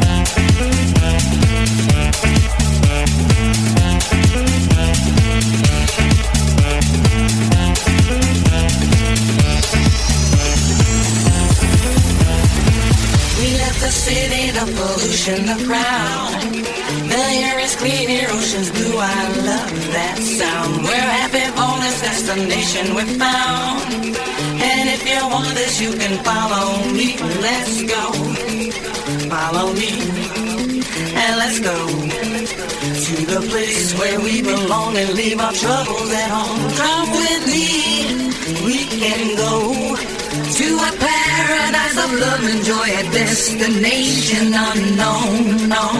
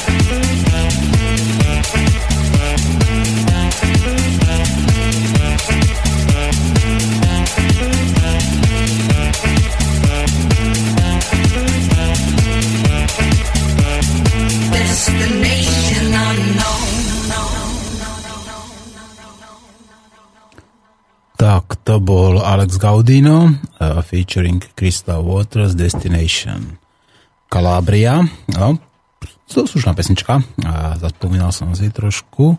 No a my pokračujeme v dnešnej našej téme a spolu s Jozefom Pisárom sa bavíme o tom, aký je alternatívny život mladého človeka, ako sa dá postaviť proti systému v tým pozitívnom, pozitívnom slova zmysle, to znamená nenásilne. A máme tu teda už dosť otázok a patrilo by sa, aby sme odpovedali, takže Martin nám píše. Zdravím vás, jednoduchá otázka na Jozefa, možno odpoveď je ťažšia. Aký je jeho názor, pohľad na peniaze? Nakoľko sú dôležité a do akej miery je ich možné relativizovať? Vys, vysvetlím, terajší systém je postavený na hmotných statkoch, to je peniazoch, a je dosť obťažné tento fakt ignorovať. Ďakujem za odpoveď. To sa pýta Maťo z Petržalky. Momentík, ešte zapnem najprv. No. Sme? Áno, áno. Čiže aký je môj názor na peniaze Uh-huh. a čo si myslím o momentálnom fungovaní systému vzhľadom k peniazom? No, on píše, že aký je tvoj názor, pohľad na peniaze, mm-hmm. nakoľko sú dôležité Dobre. a do akej miery ich možno relativizovať, to je tá otázka. A tá druhá časť, on tam vysvetľuje, že tento systém je položený na tých hmotných statkoch a teda na peniazoch je dosť obťažné tento fakt ignorovať. To on ako pod uh, otázku dáva. Že pokiaľ by som náhodou Mhm. a neodpovedal konkrétne na všetky body, tak ma prosím doplň, alebo sa opýtaj ešte. Mhm. Čo si myslím o peniazoch? Peniaze sú zdrojom energie, vyjadrujú tok energie, takisto ako taká, akákoľvek iná energia, ktorá tečie vesmírom. Uh-huh.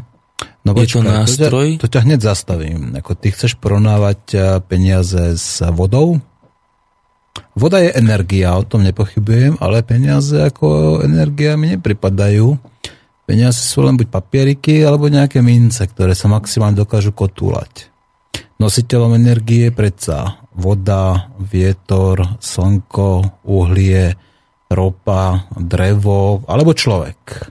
Áno? Energia je, alebo nositeľom energie je čokoľvek, čo môže pôsobiť na vznik a zánik, na zmeny v existencii. Čokoľvek? Čokoľvek, čo môže ovplyvniť niečo iné, má tú silu ovplyvniť a tá sila je tá Ale energia. toto je jediná sila, ktorá ovplyvňuje ľudská viera v tomto prípade, pretože peniaze samé o sebe absolútne žiadnu silu nemajú, len ľudská viera, že nejakú hodnotu majú, že nejakú silu majú, im dáva niečo, nejakú silu. Nič inšie. Lebo nič inšie za tým nie je. Tak potom e, tu by sme museli položiť otázku trošku inak, že čo si myslím o tých papierikoch a kovových minciach. Veď to sú peniaze. Áno, Mhm. ale tie peniaze majú proste tú moc meniť. Áno, Veď dali áno, sme, dali sme lebo im, im ľudia, moc, Lebo im ľudia veria. ale Že tá Dobre, skúsim dáva... teda príklad. No. Povedzme, že na poli vyprodukuješ 100 kg pšenice. Mhm. 100 kg tejto pšenice zásobí energiou 100 ďalších ľudí. Ešte raz? Vyprodukuješ nejaký produkt, povedzme pšenicu. No, ale potrebuješ tomu pôdu. A nie peniaze. To je teraz To bezpredmetné. nie, to je dosť podstatné, lebo ako ty potrebuješ k tomu, aby si vyprodukoval pšenicu, potrebuješ pôdu a vodu a slnko. Nepotrebuješ peniaze. Tak tam už sa ale potom bavíme o produktovom hospodárstve alebo o, o kapitalistickom. Sam, No neviem, no tak ja ale viem, skratka, že Áno. sedliacký rozum. Ako je to tak, samozrejme, Áno. že je to tak. Tak si skús predstaviť takú situáciu, hej, ostaneme pri tomto. Mhm. Na tej pôde vyprodukuješ 100 kg pšenice Áno. a tá môže uživiť 100 ďalších ľudí. E, tá pšenica alebo tá pôda? Tá pšenica. Tá pšenica, áno. A ty ju vymeníš za 100 hrncov Áno. od niekoho. No, keď ich pot... áno. Povedzme, potrebuješ, vymeníš. No. Áno, lebo proste ty potrebuješ hrnce, lebo máš ešte nejakú svoju pšenicu. Áno. Skladovacie nádoby, povedzme, Tak. áno. No. A peniaze robia to, že ty tú pšenicu najprv vymeníš za peniaze a potom tie peniaze za hrnce. Mhm. Čiže sú tým medzičlánkom. No, áno. Ale áno. stále sa jedná o premenu energie, o jej, o jej kvázi transfúziu, dalo by sa povedať, o jej plynutie. Mhm. A tie peniaze, my sme si vytvorili taký systém, samozrejme, hej, ako ľudia, Mhm. ktorý určitým papierikom, Mhm. určitým kovým minciam Mhm. uznal určitú hodnotu, určité množstvo energie. Naša, musel... naša viera im dala tú hodnotu. Áno, to tak, ako samozrejme, čo iné by im to dalo. áno. A v tomto význame je to v podstate ako akýkoľvek iný nástroj. Mhm. Lebo keď si zoberieš kladivo, tak si nemôžeš buď rozmlatiť prst, alebo zatlcť klinec. Mhm. Buď nemôžeš niečo zničiť, alebo niečo vybudovať. No ale peniazmi, ako čo môžeš uh, urobiť teda? To, že si kúpiš veľký pozemok a založíš na ňom komunitu, na ktorej bude môcť fungovať Pokiaľ- XY ľudí. Pokiaľ, za predpoklad teda, že ľudia budú veriť, že to nejakú hodnotu, ako že tie peniaze majú, hej? No, No teraz, teraz, samozrejme. teraz, to, áno, teraz to tak funguje, teraz to tak funguje, ale nie je práve toto teda príčina tej, toho seba deštruktívneho systému, že sa túto ten transfer hodnot podstate neustále na tom niekto parazituje? Že niekto Áno. neustále v podstate akože odsáva akože z tej ľudskej práce, ktorú z tých hodnot, ktoré tvorí, ktoré tvorí povedzme pôda, voda, slnko, vietor a ľudská činnosť, že na tom neustále niekto ako parazituje, profituje? Áno, toto je problém, ale za to nemôžu peniaze. Uh-huh. A, Peniaze len, len predstavujú určitý zdroj energie.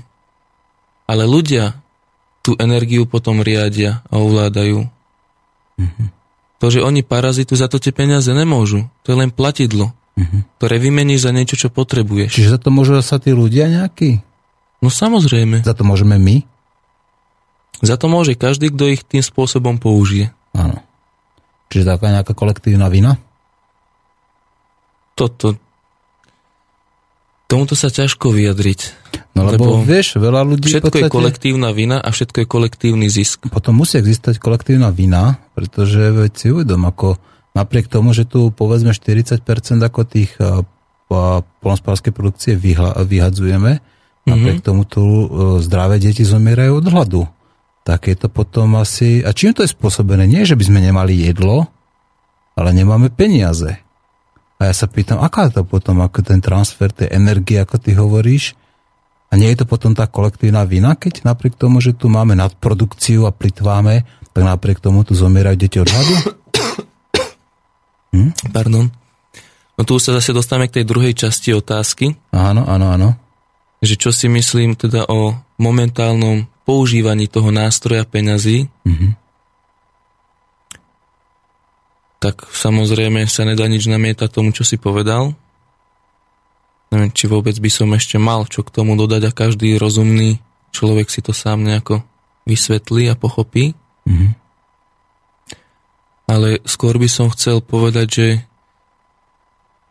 by sme sa nemali voči peniazom stavať negatívne a hovoriť si, ja nechcem peniaze, ja s nimi nechcem mať nič spoločné, lebo je to stále len nástroj. Hm. Ja by som sa pokúsil to objasniť na možno trošku zložitejšej schéme, ktorá súvisí zapretá do toho duchovného vnímania, mm-hmm. tak človek má viacej úrovni bytia. Skúsme si to teda len zjednodušiť.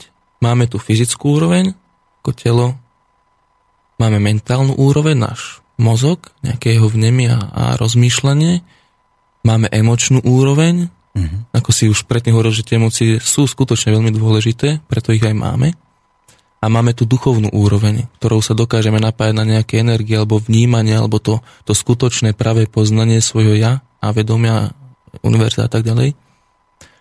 A aby mohlo telo žiť, tak potrebuje v realite tej materiálnej mať zabezpečené určité potreby.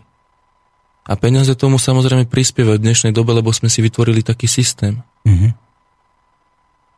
Takže hovoriť si, že nechce mať nič spoločné s peniazmi, len za to, že väčšina ľudí ich využíva nesprávnym spôsobom, mm-hmm. nepovažujem za vhodné. Mm-hmm. Tie peniaze, keď sú niekomu k úžitku, keď môžu zachrániť životy, je to super. Ale takisto dokážu životy brať. Povedomil som si to pred nejakým časom, keď ma oslovil bezdomovec, to bolo tiež vlastne v rámci toho výletu, trošku dlhšieho, mm-hmm. povedal mi, či mu dám 5 eur. Tak som mu dal. Potom ma oslovil druhý, tomu som dal menej, lebo tiež som ani bankomat. Ale on mi povedal, že dobre, poďme s tebou do obchodu, niečo si tam kúpim a to, čo mi vydajú, ti vrátim. To som povedal, dobre. Išiel som tam s ním do toho obchodu a potom mi tie peniaze nevrátil. Či ma v podstate oklamal. Mm.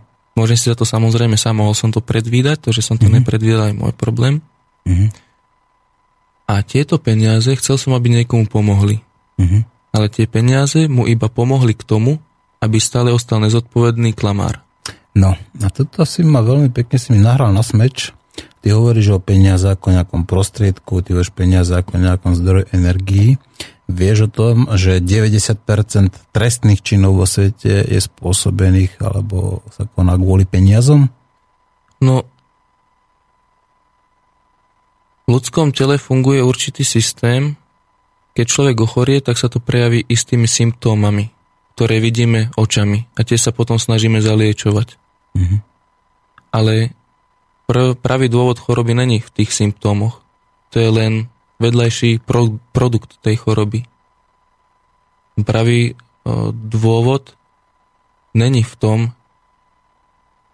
v tých peniazoch, že by ľudia chceli peniaze. Oni chcú mať veľa.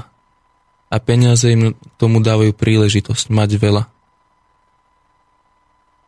Mať stále viac dokola a dokola. Ale to je len symptóm. To, prečo chcú mať veľa, je, že vnútri pociťujú, že majú málo. Necítia sa dostatočne naplnení a tak sa snažia si to vynahradiť inak. No dobre, tak ako by nepoznali slovo dosť. Áno, lebo... Áno. No ale to nevysvetľuje, že prečo je 90% tých trestných činov vo svete páchaných kvôli peniazom. No to Či je my... práve preto, čo hovorím, že aspoň teda podľa mňa, hej, Není Dobre, som psycholog, keď, ale... keď zabíjajú, vieš, kvôli povedzme 10 eurám, alebo dokonca teraz, včera mi to niekto rozprával, neviem, či to náhodou nebol Bohumer, alebo niekto, ty si mi to nevravel, že kvôli tým 20 centom?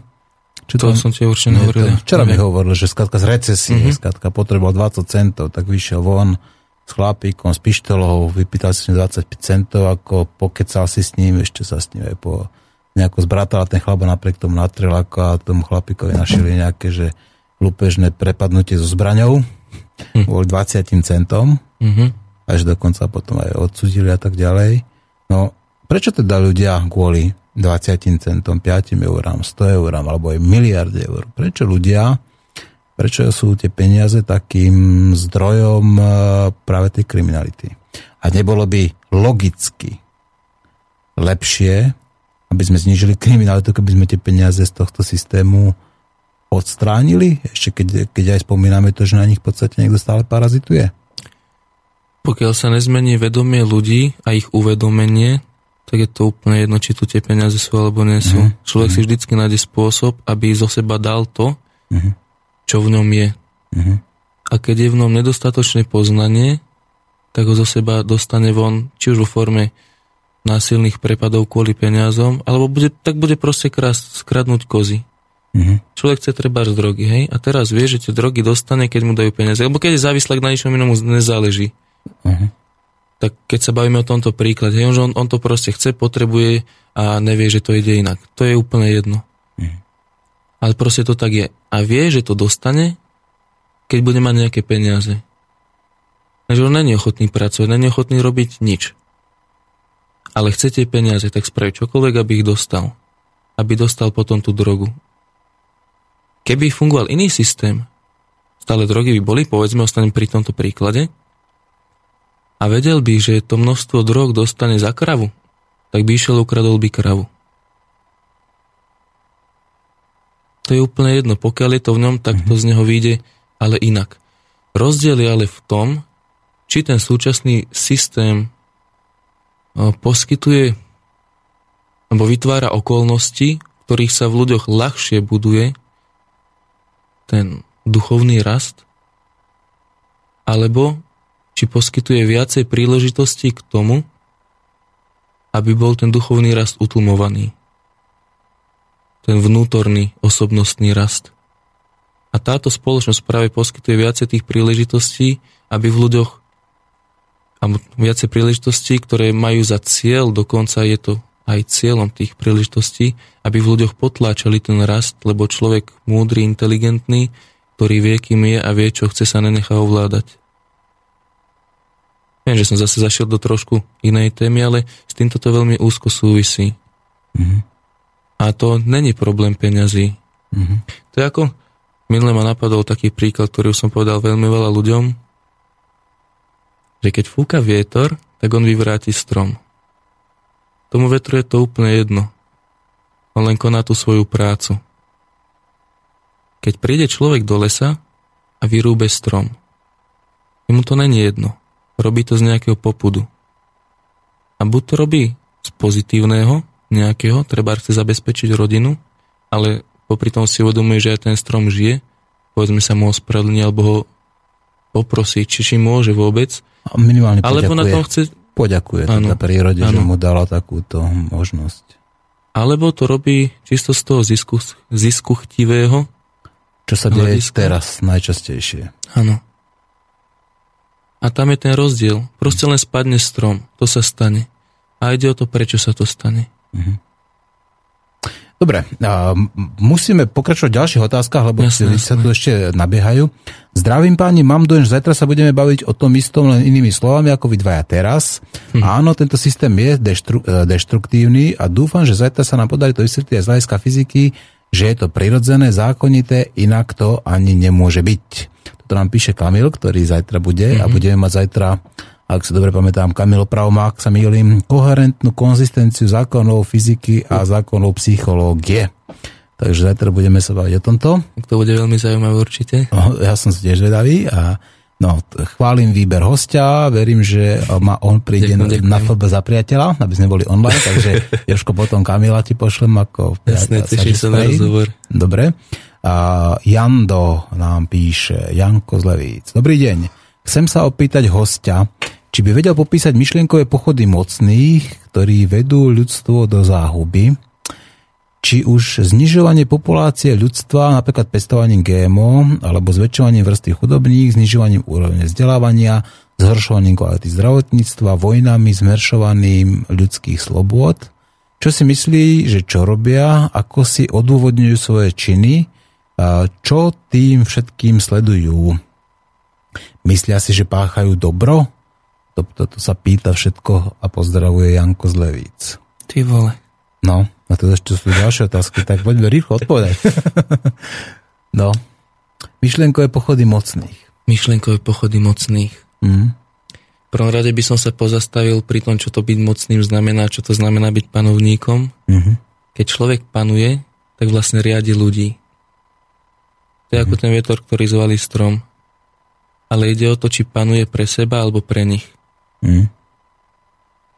To myslím, že nemusím ďalej rozvádzať, kto mm. chce, nech sa zamyslí. Áno, aj kladivo môže byť aj užitočný nástroj, aj blbá zbraň, že záleží, ak sa použije. Presne. A tu sa teda vlastne dostávame k samotnej tej odpovedi, že oni, oni panujú pre seba. Aby to vyhovalo im a tým, ktorým si myslí, že by to vyhovať malo. Áno, či tej úzkej skupine, tej elite, ktorá to, alebo establishmentu, áno? Myslím, neviem, či je nutné to nejako ďalej, ďalej rozvetovať, aké a... sú ich myšlienkové pochody. No, to by možno, že bolo aj pre pána docenta alebo doktora Marmana práve táto otázka, lebo on sa zaoberá práve tou psychológiou. Ale máme tu teda ešte uh, to, že práve títo mocní vedú to ľudstvo do záhuby a spomína tu práve uh, znižovanie populácie mužstva, ľudstva, pestovanie GMO, zväčšovaním vrstvy chudobných, znižovaním úrovne vzdelávania, zhoršovaním kvality zdravotníctva, vojnami a tak ďalej a tak ďalej. Lebo na tých vnímaš, veciach... vnímaš tieto, všetky tieto problémy? Ako... Áno, vnímam, ale hm, tieto veci v podstate len prehlbujú ten zotročovací systém. Áno. A toto teda, čo si popisoval, vnímam tak, že tí, teda tí mocní, keď ich tak nazveme, ale to moc im dávame my samozrejme, sa snažia zotročiť čo najviac ľudí. Ono nakoniec možno aj nejde o tie peniaze alebo vlastné výhody, mm-hmm. ale o to, aby nadobudli pocit vlastnej dôležitosti, nadradenosti nad ostatnými. Mm-hmm. A aby som bol čo najviac nadradený, tak ostatní musia byť čo najviac podradení. A podradených z nich môžem spraviť jedine tak, že ma začnú počúvať mm-hmm. a budú čo najviac trpieť.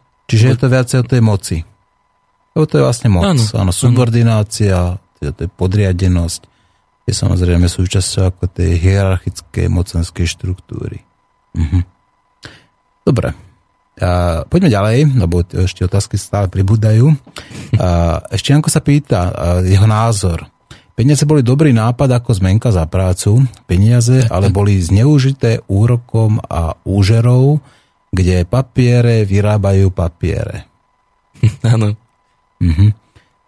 Súhlas? Dobre. A, takže tuto napíše pán inžinier Filip. Dobrý den, dle mého názoru sú peníže skutečným nástrojem, ale nástrojem, ktorý práve odvádí naši energii k těm, ktorí nás, nás pasou. To nám píše Filip. On, ten nástroj od nás neodvádza energiu nikam. Mm-hmm. My dovolujeme tomu nástroju, aby tú energiu tam previedol. Mm-hmm. Bo peniaze sú skutočne veľmi efektívny prostriedok, veľmi silný. Mm-hmm. No ako hovoríš efektívny, prosím ťa? Lebo ja zoberieš povie... peniaze, nemusíš robiť absolútne nič. Áno, Zoberieš tie peniaze, ja dojdeš do obchodu a kúpiš si veľké auto, bum, no, A teraz ti poviem ako tú efektivitu v praxi, áno? Hovoríš, že veľmi efektívnym Lebo nástrojom. Lebo ľudí. No, veľmi efektívny, takže Neustále počúvaš, ak si pustí správy. Chýbajú peniaze na zdravotníctvo, chýbajú peniaze na diálnice, chýbajú peniaze na školstvo, chýbajú peniaze na učiteľov, chýbajú peniaze na sociálne dávky. Mm-hmm. Všade chýbajú peniaze a ty mi chceš povedať, že toto je efektívny nástroj? A napriek tomu, že chýbajú peniaze, rozumieš tak ako, tak povedzme akož na stravu, tak tú stravu vyhazujeme zrazu ako do koša. A kde je tam tá efektivita? V čom je tá efektivita? Alebo to je efektivita, napríklad keď vyrábame na každý počítač inú zásuvku, alebo na každý mobil alebo smartfón nejakú inú zásuvku, keď sa nám musia veci kaziť rýchlejšie, aby sme dodržali tento konzumný spôsob života ako v tom kolobehu, to je efektivita? Ty popisuješ systém využívania toho nástroja. Hmm. Nie, ty si povedal, že sú efektívny nástroj a ja sa pýtam, no. kde je tá efektivita? Povedal som ti príklady, ktoré mi vypadajú, že efektívne, no. efektívne nie sú. Tá efektivita je v tom, že keď niekto chce niečo dosiahnuť, mm. a má dostatok peňazí, mm. to dosiahne. No a keď niekto smedný času. a nemá peniaze, teraz čo? Zomrie od smedu? Keď sa nemá ako dostať k vode, tak pravdepodobne áno. A to je blbé, akože keď, prečo by mal zomrieť od smedu, keď ako tá voda tu je predsa pre všetkých. A dokonca voda nesmie byť ani tovarom. Voda nesmie byť predávaná. Ale my sa momentálne sa ma pýtaš na otázky, ktoré s tým nejako nesúvisia. Že to mm-hmm. téma súvisí s tým, ale je to vzdialené tomu, o čom sa konkrétne bavíme, o tých mhm. peniazoch. Aspoň mm-hmm. teda podľa mňa možno, ak to niekto vníma inak, tak kľudne nech položí otázku, lebo nám to objasní. Mm-hmm. Ale veľakrát hovoríš o systéme, mm-hmm. ktorý funguje, ktorý využíva ten efektívny, ten, ten nástroj. Mm-hmm. Predstav si, čo chcem povedať tou efektivitou. Mhm. že niekto chce získať moc. Keby neboli peniaze, čo by robil? Tak musel by zobrať 400 kôz a 500 kráv, keď sa bavíme o tom nejakom hospodárení, takom prirodzenom, hej, vysekať 4 lesy, všetko to odviesť niekam do železiarní, kde by mu vykovali nejaké zbrane, potom by musel zohnať neviem koľko čoho, Mhm. aby tým nakrmil batalión ľudí, vojakov, ktorí s tými zbraniami budú narábať. A stratí pritom veľmi veľa času, energie, aby to dosiahol. Ale teraz si predstav, že máš peniaze a prídeš k niekomu a povieš mu, že ja ti teraz dám takýto obnos peňazí a ty mi za to dáš určité zbrane, alebo jednu zbraň, alebo sám zabezpečíš to, aby behom pol hodiny nejaký štát padol.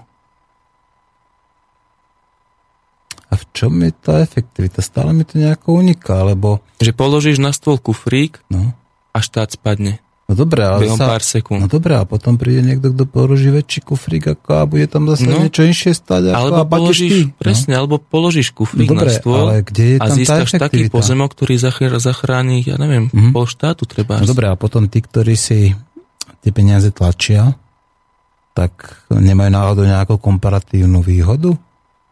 No, nie je, potom, nie je to majú. potom pre všetkých ostatných iba ilúzia? Že ty môžeš nosiť kufríky celý život, ako makať No a lebo oni nosiť kufríky, kufríkov. ty doneseš, makáš 10 rokov, tu je ten kufrík a už chcem, aby to spadol ten štát a teraz tu príde nejaký čučpojec ako túto zóne, má niekde tlačiareň ako v špajzi, ako si donesie 10 kufríkov ako a povie, toto ja som urobil zános, ty si na to 10 rokov makal, bude to takto. Kde je tá efektivita? To je tá efektivita. To je tá Práve To je efektivita? tá efektivita. No dobre. Ty hovoríš o zámere. Mhm. Ide o to, aký zámer človek má, akým spôsobom využije tú efektívnu energiu. Treba Mhm. zase ako, ako elektrika, elektrická energia. Mhm. Tá má takisto obrovskú efektivitu. Mhm. Ale ide len o to, akým zámerom sa použije. Aký je cieľ toho, kto ju používa. No, a, Lebo dokážeš, dokážeš vykonať obrovské veci s tým, že máš veľa peňazí. mm, Dokážeš. dobre. No dobre. Ako namaluješ akože Monu Lízu, keď máš veľa peňazí? Nie? To je obrovská vec. Vynájdeš, eh, povedzme, teóriu relativity, keď máš veľa peňazí? Možno. Mm, áno. Keď máš veľa peňazí, máš veľa stykov a keď máš veľa stykov, máš veľa kvalitného zariadenia, počítačovej techniky, No, ale ktorá neviem, ti dopomôže k tomu, aby si to zistil. no, to neviem, ako tam ten CERN, ako už tam nejaký 20 rokov, 30 rokov točia dokola, najdrahší a naj, najdrahší projekt na Zemi. Je to, ako, čo sa týka peňazí, najväčší žrút energie, čo sa týka ako energie. Mhm. No a ešte ten Higgsov bozon furt ako nejakým spôsobom ako neobjavili, ja neviem, čo náhodou nepredbehne nejaký človek celý ten oný a vlastnou hlavou na to nepríde. Hm, Možné to je. No vidíš, a teraz čo sa stane, keď takéto obrovské peniaze, takáto obrovská energia, zrazu ich predbiehne jeden človek so svojou hlavou. Sa stane to, že sa to proste stane. No, víš, Demokritos prišiel na atom a nepotreboval k tomu ani nejaké tie fyzia, povedzme, veľké hadronové urychlovače, alebo nejaké takéto dokazy, dokázal iba svojou hlavou na to prísť. Mhm. A potreboval k tomu peniaze. Nepotreboval. Dobre. A Joško, máme tu otázku, asi poslednú, ktorú si dneska zodpovedať a píše nám to Palko. Šťastie všetkým bytostiam. Osobne si myslím, že peniaze sú len ilúziou výtvorov ľudskej mysle a budú energiou len dovtedy, kým im človek, ľudia e, budú tomu veriť, že energiou sú. Voda a iné elementy živly, vďaka ktorým žijeme, ako spomínal Maťo, ostanú energiou aj potom, keď tomu ľudia prestanú veriť. Kým človek neurube posledný strom a neodtrávi poslednú rybu, nepochopí, že peniaze sa jesť nedajú. Toto je asi staré indianské, to asi budeš poznať. Jasné. Moja otázka na hostia. A to má byť tá skúsenosť, ktorú máme všetci pochopiť s úctou a veľkým obdivom odvážnemu bližnému nášho hostia relácie. Ja, Pali. Ďakujem za otázku. A za všetky ostatné samozrejme tiež. Mhm.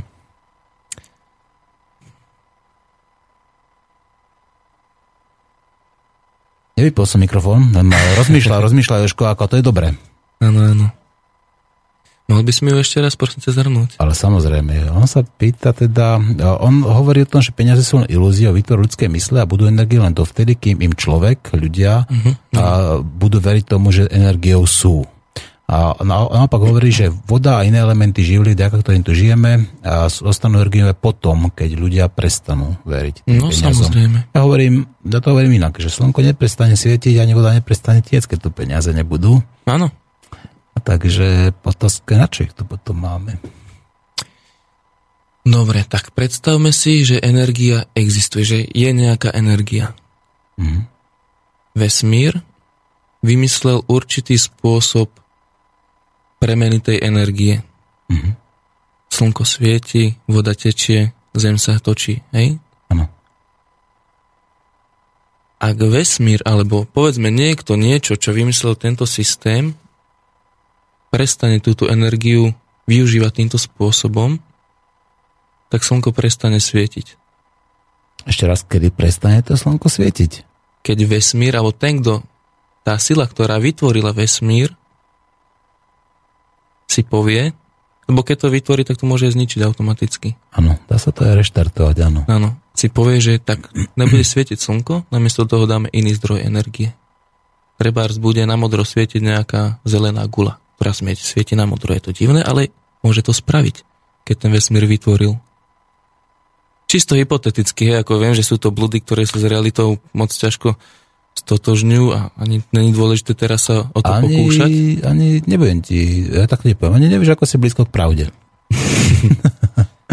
a to je ten, kto vytvoril tieto podmienky, ktoré fungujú, ich môže teda aj zmeniť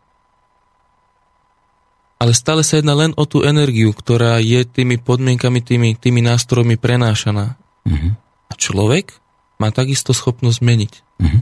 A, a vytvoril si tiež niečo ako rieku. Rieku, kadeľ teču, tečie energia a tou riekou sú peniaze. Joško, jedna z mojich posledných otázok, lebo už náš čas sa uh-huh. pomaličky blíži. Myslí, že by toto dokázal všetko, čo sme teraz pred chvíľkou hovoril, zmeniť jeden človek? Čo všetko? No to, čo si povedal pred chvíľkou, vieš, netreba zabudť na tú nejakú tú rieku energie a tie peniaze, ale to, čo si hovoril, vieš, ten vesmír, to slnko a tak ďalej, že by to dokázal zmeniť jeden človek? Netuším. Netušíš. Hm? Je to možné? Možno. A možno to aj možné není. Uh-huh. Ale nemám tu skúsenosť s tým, že, že by to bolo možné. Uh-huh. Ale nemám ani skúsenosť s tým, že by to možné nebolo. Uh-huh. Joško, a veľmi príjemne sa mi s tebou rozprávalo a navrhujem ti, aby sme to ešte niekedy zopakovali. Veľmi rád. Áno? Dobre, takže mám tvoj predbežný súhlas. Chcel by som ti takto o Véteri poďakovať za tú tvoju odvahu, za to, že si prišiel medzi nás a teda teším sa na pokračovanie nášho rozhovoru, ktoré hádam stihneme ešte niekedy a bol by som veľmi rád, keby si a mal aj tu u nás v Slobodnom vysielači nejaké svoje vlastné relácie. Tak ťa poprosím trošku, popracuj na tom. Ide ti to. Možno sa pokúsim, uvidíme. A stačí chcieť. A sám si povedal, že keď niečo chceš, tak to ide. Dobre? Keď to z seba plyne, tak to ide. Dobre, som veľmi rád. Ja ešte raz ďakujem pekne. No podobne, pekný deň prajem. Tak, to bolo Joško Pisár, s ktorým sme sa bavili trošku o alternatívnej ceste mimo systém.